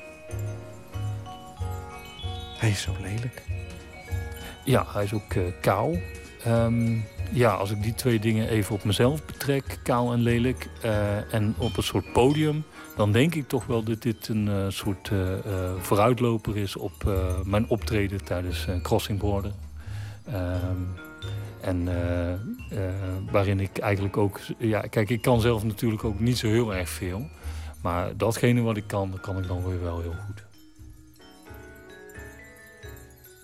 Vind het wel grappig dat je iets maakt waarbij je dus niet over de dingen per se na hoeft te denken. Of dat dingen onbestemd mogen blijven. Maar dat je ze even goed hier toch vrij ongenadig weet in te kleuren. Um, ja, nou ja, inkleuren, um, dat zijn ook de momenten zelf, zeg maar, die uh, op dit moment zo uh, naar boven komen. En of je dat dan, um, ja, inkleuren is het eigenlijk niet. Het is eigenlijk, ze, ze, doen zich zeg maar zo voor. Dus een, een onbestemd moment, dit is wel een ja, tamelijk onbestemd moment ook in het uh, gesprek misschien. Dat je... Openhartigheid dreigt. Ja, precies. Zo van ja, hoe, um, hoe ga je daarmee om? Ja. Pak ik mijn laatste kaart. Een, uh, een doodskop. Met een gewaad en een tennisracket. Welke kaart is dit? Uh, en, een, uh, en een vrouwenbeen zit er ook nog bij. Dit is de kaart, uh, volgens mij is dit situaties en personen. En is dit de kaart, of is het, nee, dit is, dit is niet situaties en personen. Dit is volgens mij een object. En dit is de kaart racket. kan ik... Kan ik u verleiden tot het spelen van een spelletje? We doen het zo, ik win en jij bent hem. Goed? Het interview? Ja, het zou kunnen. Het, uh, het interview als spelletje. En uh, ja, inderdaad. Ja. Nou ja, het grappige is natuurlijk dat, dat juist zo'n zelf, uh, ken jezelf kit... natuurlijk eigenlijk je, je bepaalde richting opduwt. Alleen al door het ding hier op tafel te leggen zijn we een bepaald pad opgegaan? Is het, en is het misschien ook meer een spelletje geworden? Het lijkt erop, als de kaart zoals je hem getekend hebt... lijkt niet te impliceren dat spelletjes spelen per se leuk is. Nou, het, kan ik u verleiden tot een spelletje. Dat is ook, uh, ja, in dit geval um, is dat misschien ook wel zo. Ik zou wel verleid worden door dat vrouwenbeen uh, in een uh, groene maillot. En ja, nou ja, goed. Misschien uh, is dat ook niet altijd uh, even leuk. Ja, ligt er een beetje aan hoe je erin staat. Van, uh, je hoeft niet, eh, je kunt ook een spelletje spelen zonder dat daarbij iets eh, te winnen of te verliezen valt toen. Zal ik er nog één doen dan om het af te leren? dan neem ik deze. Het zijn twee, ehm, twee bloemen naast elkaar. Nou ja, goed, misschien is dat ook wel, maakt het dat ook wel een beetje af. Dus dat het, wat je zegt, van, het gaat ook wel over gelijkwaardigheid, denk ik, eh, met de gesprekspartner. Tweeling. De ander en ik. Ik en de ander. Is de ander niet ik als ik me spiegel aan de ander en de ander zich aan mij? En als ik in de sloot spring, wie volgt mij dan? Ik, denk ik.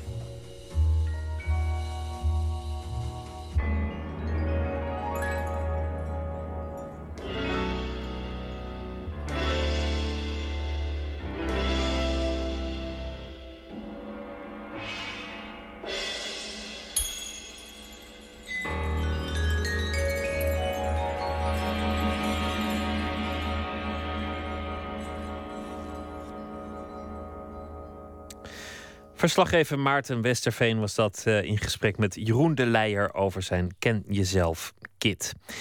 We gaan uh, luisteren naar uh, muziek van Coco Jeans, Running Out.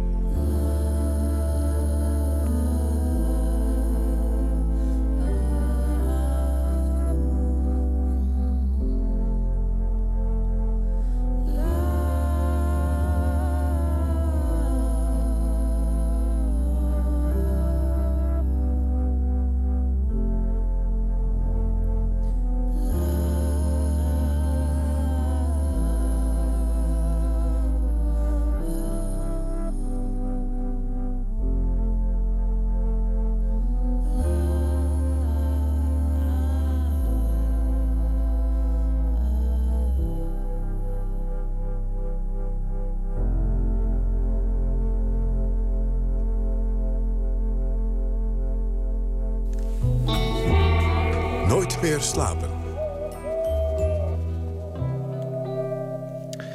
Wie morgen de stoep van het uh, Amsterdam Stedelijk Museum betreedt, heeft zomaar de kans om per ongeluk op een kunstwerk van Ger van Elk te trappen. Er is namelijk vandaag door werklui een stuk natuurstenen stoep weggezaagd met een diamantzaag. En op de o zo ontstaande vrije plek is het kunstwerk Replacement Piece aangebracht. Anton de Goede was aanwezig bij de installatie van dit uh, nieuwe kunstwerk. Goedenacht, Anton. Ja, goedenacht, Pieter. Waarom is dit bijzonder? Um, nou, het is bijzonder dat dat zomaar op straat uh, is gemaakt. Vroeger had het Stedelijk Museum een beeldentuin. Die is er eigenlijk niet meer. En daar is opeens voor het Stedelijk Museum een kunstwerk ontstaan vandaag. Waar bestaat die uit? Uit een foto van de weggehaalde stenen. Die foto die is bevestigd op een sterke plaat... die ook bijvoorbeeld uh, naaldhakken moet weerstaan...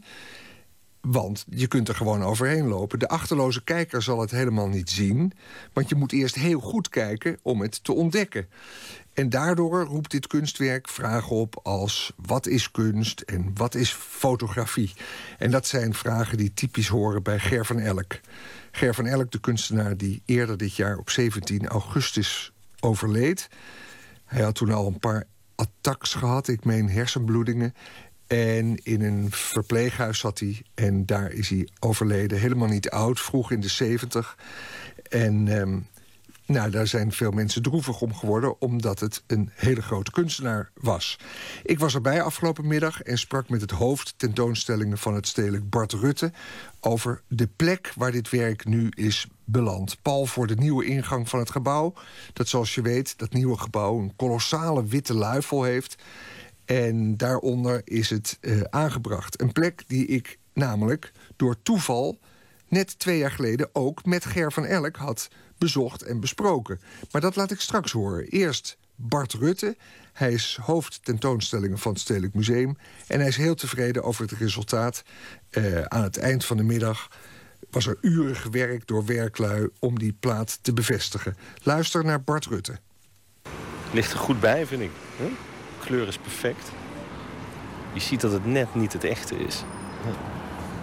En de plek heeft Ger van Elk nog zelf ja. bepaald. Ja, dus wij zien dit ook echt als het laatste werk wat Ger uh, maakt. Uh, het is een conceptuele kunstenaar, dus bij veel werken liet hij ook de uitvoering over aan anderen. Maar hij had dan zelf altijd de controle natuurlijk achteraf van uh, of het werk was zoals hij dat voor zich zag.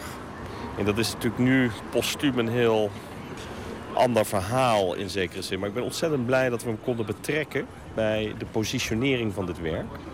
We hebben foto's gemaakt van het plein, wat suggesties. Van nou, misschien hier, misschien hier. En hij heeft toen uiteindelijk deze plek zelf ook nog kunnen aanwijzen. Die plek is natuurlijk ook heel belangrijk voor het werk zelf.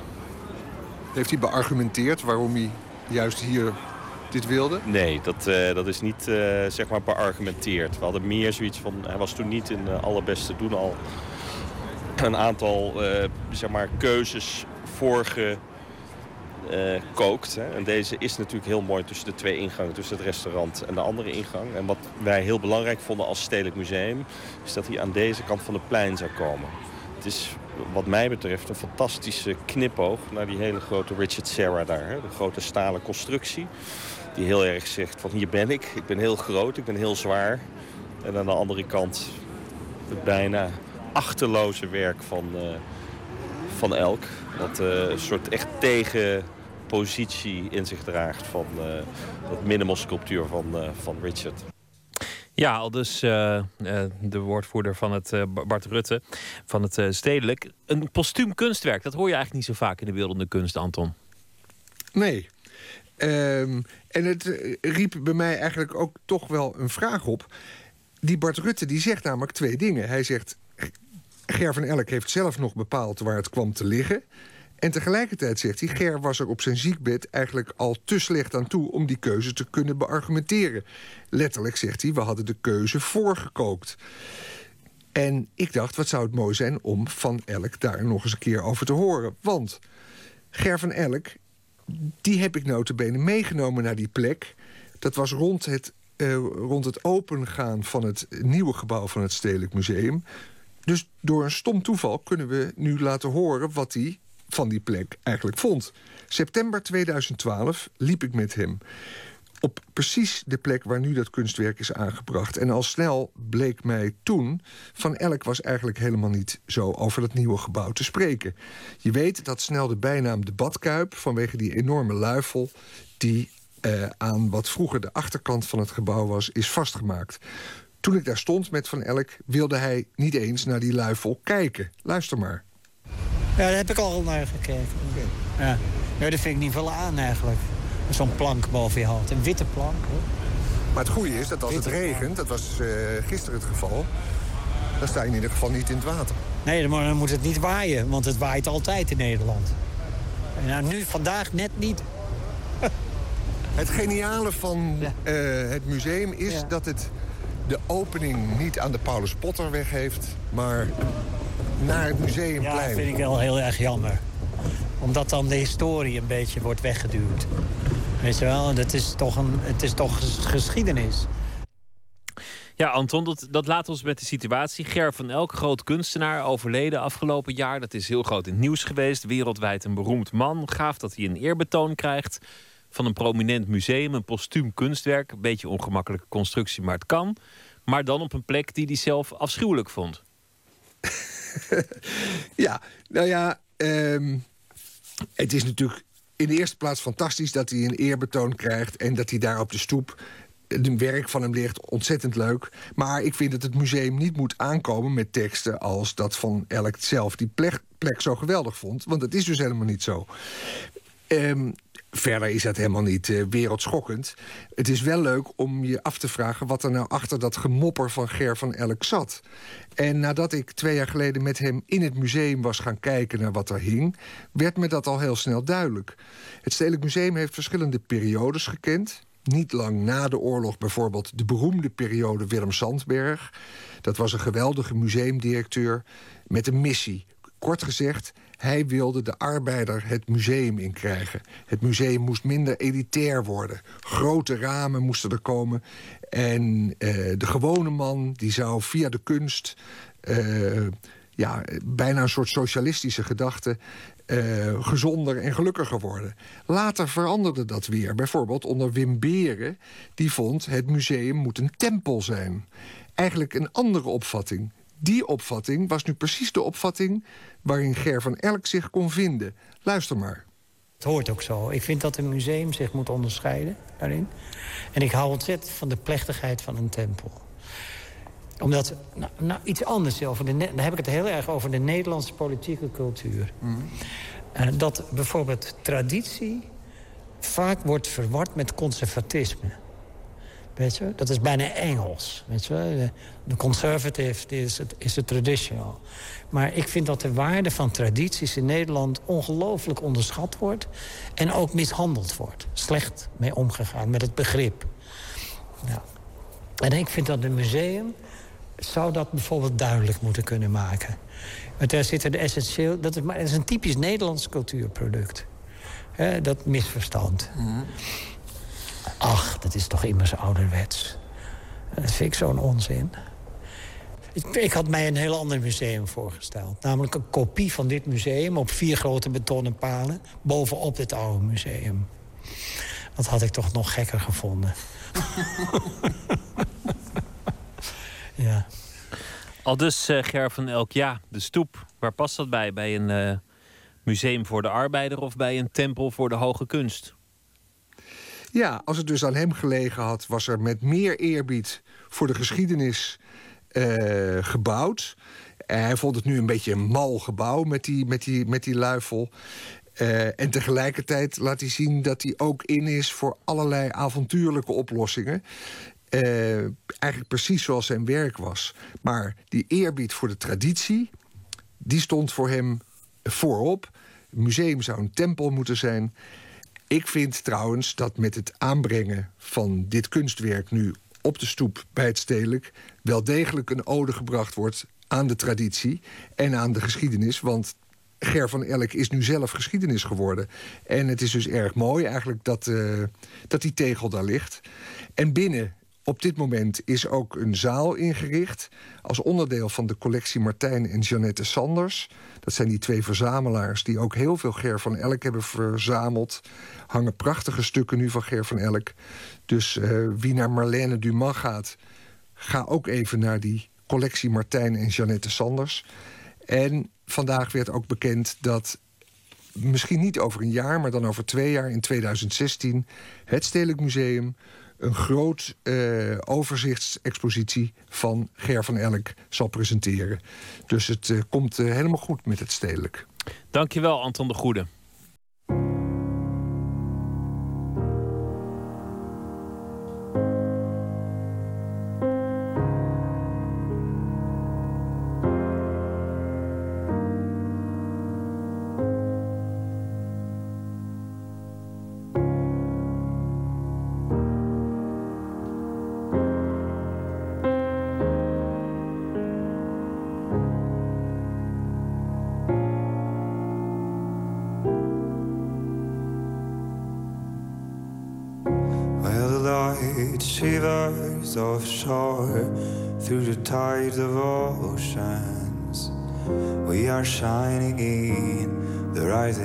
Sun.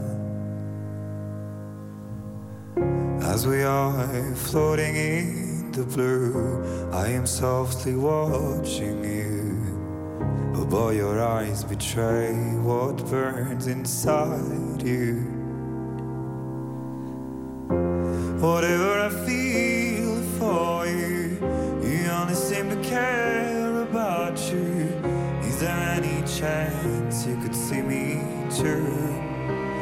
I love you. Is there anything I could do just to get some attention from you? In the ways I've lost every trace of you. Where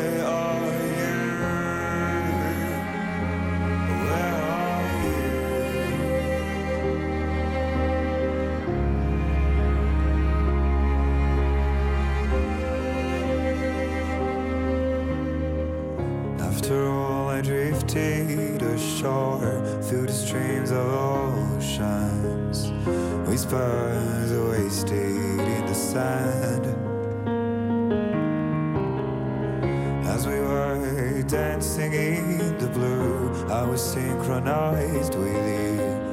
But now the sound of love is out of tune. Whatever I feel for you, you only seem to care about you. Is there any chance you could see me too? Cause I love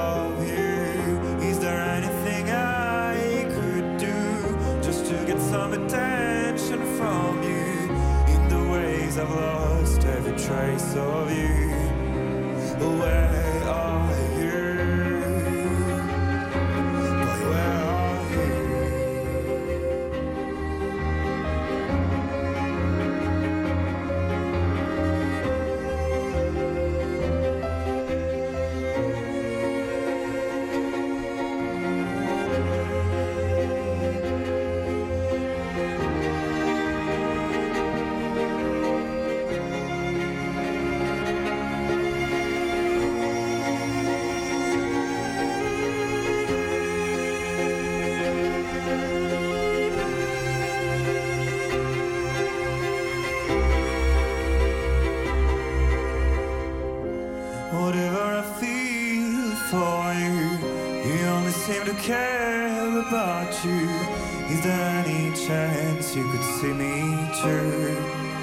Cause I love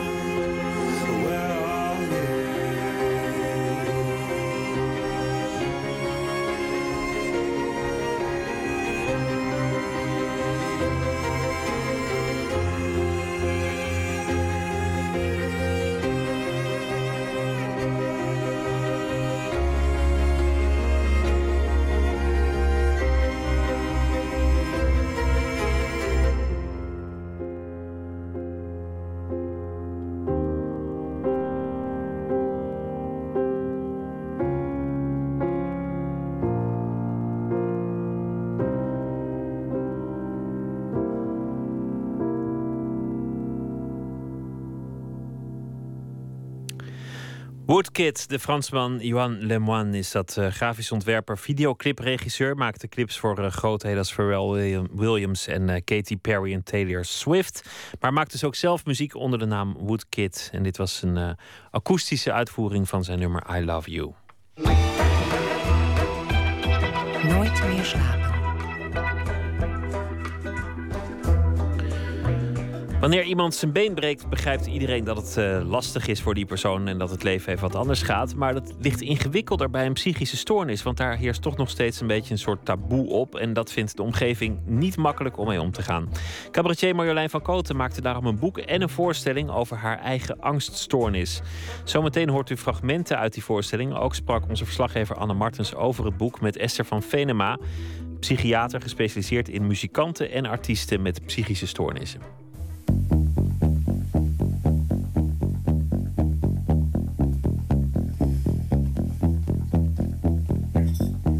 Ik maak me zoveel zorgen. Over gisteren en vandaag, volgende week, eerst nog morgen. Al die zorgen in mijn maag. Het zit ook in mijn schouders. Die doen me constant zeer over geld, over mijn ouders, mijn werk. En keer op keer loop ik maar te zuchten, want ik ben constant moe. Af en toe wat frisse lucht, verder kom ik nergens toe. Al heel wat vrije dagen heb ik tobbend opgevuld. Nieuwe zorgen, nieuwe vragen. En alles is mijn eigen schuld. Ik moet echt wat vaker sporten voor een beetje resultaat. Ik weet waar het aan schort. En dat het zo niet gaat. Als ik niet wat meer mijn best doe. Als ik niet wat meer ontspan. Maar als ik zo doodmoe ben, nou dan komt dat er niet van. Ik ben te laat van huis. Afgelopen weekend hield cabaretier Marjolein van Koten een try-out van haar nieuwe voorstelling In Principe Wel. Diezelfde avond presenteerde ze daar ook haar nieuwe boek Scheidluis. De voorstelling en het boek gaan beide over de angststoornis van Marjolein. Zeg nee, ik zal eens. Ik word alleen van binnen kwaad. Je hebt toch van die vrouwen, hè? En die zeggen dan: Oh, ik ben gek, joh. je kan zo lachen met mij. Mijn vriendinnen zeggen dat ook. Oh, zij zeggen gek, ja. Maar ik ben echt gek. Ja, ik heb een angststoornis. Een angststoornis en daaruit voortvloeiend een negatieve levenshouding. In normaal Nederlands, ik heb paniekaanvallen en daar baal ik van. Ja, ik dacht, ik zeg het niet van tevoren, maar, uh, want er komt er geen hond. Maar dit wordt een stukje psychiatrisch cabaret. Er zijn in Nederland heel veel mensen die hun brood verdienen met het uh, optreden op een podium, podiumkunstenaars. En um, het lijkt toch erop dat er onder die beroepsgroep uh, opvallend veel psychische klachten voorkomen. Esther van Venema is psychiater en violiste en heeft door die combinatie in 2008 een muziekpolie opgericht in het Leids Universitair Medisch Centrum. Ze is geen behandelaar van Marjolein van Koten, maar heeft wel haar boek gelezen en wil net als Marjolein het taboe op angst- en depressieklachten doorbreken. Um, en voor deze mensen bestond er eigenlijk nog geen aparte poli. Dan kan je je afvragen waarom een aparte poli. Dan kan je voor iedereen een aparte poli opzetten. Maar goed, ik ben psychiater en ik ben um, ja, ook zelf podiumkunstenaar. Dus uh, ik denk dat het een meerwaarde kan hebben... omdat deze beroepsgroep zich vaak door, um, ja, tussen aanhalingstekens... gewone medisch specialisten uh, toch misschien wat minder begrepen voelt. Ik ken de problematiek uh, van huis uit. En um, ja, als ik iemand kan helpen dat hij weer kan optreden... en niet arbeidsongeschikt thuis zit... dan denk ik dat dat nuttig kan zijn. Er is geen gevaar, maar ik voel wel gevaar. De muren raken uit het lood. Het plafond komt naar beneden. De vloer komt omhoog. Mijn hele coördinatie is verstoord. En in mijn hoofd zijn er nog maar twee scenario's mogelijk. Of ik ga dood. Dat heeft verreweg mijn voorkeur over het algemeen. Of ik word zometeen in een dwangbuis gehezen en afgevoerd naar een kliniek in een bosrijke omgeving... waar ik de rest van mijn leven therapeutisch moet boetseren. En ik heb daar dus geen vangrail bij nodig. Hè. Dat kan bij mij gewoon als ik thuis op de bank lig, rustig met een boek. Omdat ik bijvoorbeeld denk aan dat ik over een paar dagen uit eten moet. En stel je voor dat ik daar voedselvergiftiging van oploop. En hoeveel wc's zijn daar? Kan ik daar wel snel naartoe? En zijn ze wel schoon? En stel je voor dat ik een paniekaanval krijg midden in dat restaurant. Kan ik dan wel weg? En stel je voor dat het heel erg druk is. Ik kan helemaal niet tegen grote groepen mensen. Ik vind het trouwens hartstikke leuk dat jullie er zijn allemaal vanavond. Het is natuurlijk zo dat bij podiumkunstenaars... Dat, um, er zijn aanwijzingen dat ze in aanleg al wat kwetsbaarder zijn... voor het ontwikkelen van psychische stoornissen. En een psychische stoornis krijg je door de interactie van aanleg en omgeving. En omgeving, dan hebben we het natuurlijk vooral over stress. En optreden, uh, peak performance moeten neerzetten, dat is natuurlijk heel stressvol. En zeker in het uh, kunstenaarsklimaat in Nederland is die uh, stress behoorlijk groot om rond te komen, om je hoofd boven water te houden.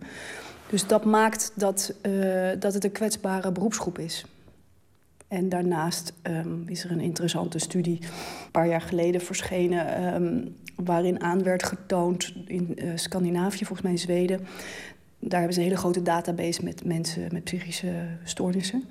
En daar hebben ze aan kunnen tonen dat uh, mensen die lijden aan uh, schizofrenie of bipolaire stoornis, dus manisch depressief zijn, dat daar een, uh, meer mensen in de familie een creatief beroep hebben dan de gewone bevolking. Dus dat vond ik wel interessant, omdat dat natuurlijk bijdraagt aan de hypothese dat er een link is tussen um, ja, kunst en waanzin, zoals het wat oneerbiedig wordt genoemd. Um, en je kan je daar ook wel iets bij voorstellen dat om, om de sensitiviteit te hebben om muziek te begrijpen of om iets heel gevoeligs op een podium te kunnen vertolken, daar moet je een bepaalde gevoeligheid voor hebben. En die gevoeligheid die je nodig hebt om uh, een artistieke prestatie te kunnen neerzetten, die zou je ook natuurlijk kwetsbaar kunnen maken, die hoogtes en die dieptes, uh, voor het ontwikkelen van psychische klachten. Die gaan ook vaak over hoogtes en dieptes. Als ik s'morgens wakker schrik, voel ik al meteen. Dit wordt vast een enge dag, dan durf ik nergens heen. Ik pieker in de ronde, dat is toch niet normaal. Gedachten over ziek en dood gaan met me aan de haal. Ik eet mijn yoghurt mooi niet op, want die ruikt verdacht. Nog 16 uren googelen, dan is het weer vannacht. Heb ik soms kinofobie, biofelinofobie. Dendroantodidas, kalijnofobie. Is het chrometofobie, pedoenetofobie? Miso, herpet of diabetafobie? In haar boek beschrijft Marjolein van Koten ook de angst die ze ervaart voordat ze het podium opstapt. En dat is iets waar veel meer artiesten last van blijken te hebben. Je ziet natuurlijk uh, allerlei vormen van podiumangst. Je hebt mensen die van tevoren dagen niet meer slapen, niet meer eten en uh, vreselijk moeten overgeven bijvoorbeeld, of diarree hebben. Um, en die dan op het podium nou, ter nauwe nood overleven. Maar je hebt natuurlijk ook de echte ja, mensen die op het podium zo ongelooflijk zichzelf kunnen zijn, dat dat uh, opweegt tegen die angst, als je mazzel hebt je hebt natuurlijk ook mensen die bijvoorbeeld achteraf nog heel naar en ellendig kunnen zijn. Omdat ze eigenlijk terugkijkend uh, vorm van podiumangst hebben en zichzelf totaal onderuit halen. Het was niet goed en het was verschrikkelijk. En hoe ver ga je eigenlijk in therapie? Sta je ook wel eens in de coulissen bij een optreden? Um, dat heb ik nog nooit gedaan. Ik heb wel eens een keer in de zaal gezeten terwijl ik wist dat een van mijn uh, patiënten in het uh, orkest speelde. Um, ik denk dat dat wel een leuk idee is voor de toekomst om uh, wat meer outreachend inderdaad aan de gang te gaan en uh, te kijken of je daar mensen uh, ja, ter plekke kan helpen. Um, of misschien toch masterclasses geven, dat je een theater afhuurt en met een aantal mensen gewoon aan de slag gaat met optreden en gaat analyseren wat er gebeurt. Ik heb wel eens dat ik mensen vraag om een instrument mee te nemen naar mijn poli. Um, en dan bijvoorbeeld een viool uit te pakken. En dan zie je fysiek dat iemand totaal verkrampt. En dan zeg je: Oké, stop, wat gebeurt er? Wat denk je nu? Wat voel je nu? Waardoor je die uh, gedachten- en gevoelschema's ook uh, kan verhelderen en aan kan pakken.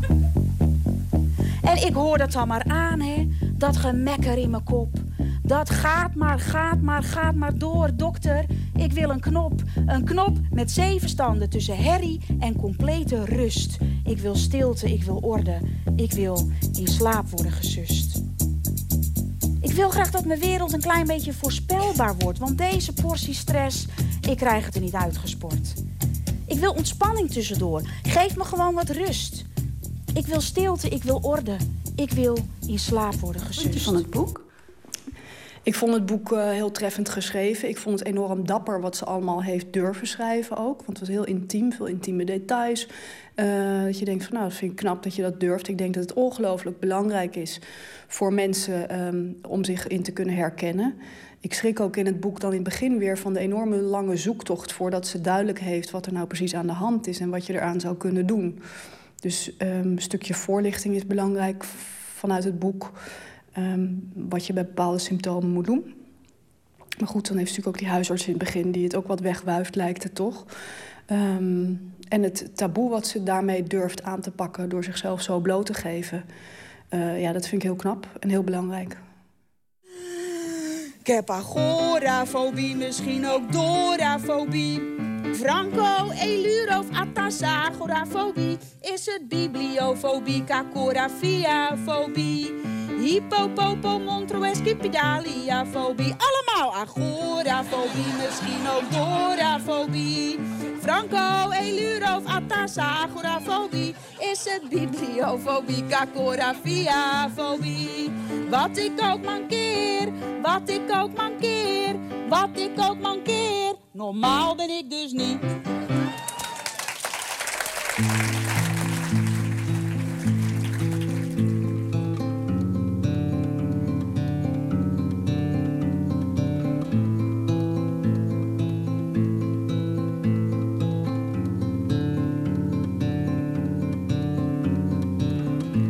What's the point of pushing me down? What's the point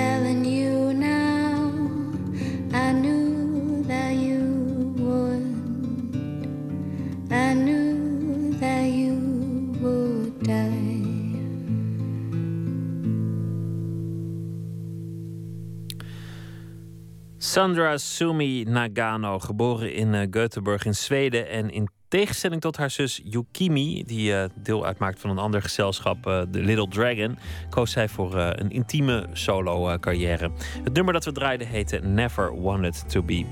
Nooit slapen er morgen weer na middernacht. En dan komt Adriaan van Dis op bezoek. Hij komt praten over zijn nieuwe roman Ik Kom Terug. Een tragicomedie over het woeste leven van een bijna 100-jarige vrouw die terugkijkt op eh, de geschiedenis van haar leven en de geschiedenis van een eeuw.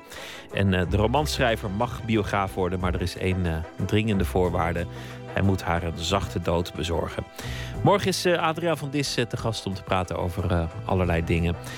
Twitter, VPRO NMS of via de mail nooit meer slapen, VPRO.nl. Uh, ik wens u nu een hele goede nacht en morgen een leuke dag. Straks op deze zender de EO met Dit is de Nacht. En nu een goede nacht.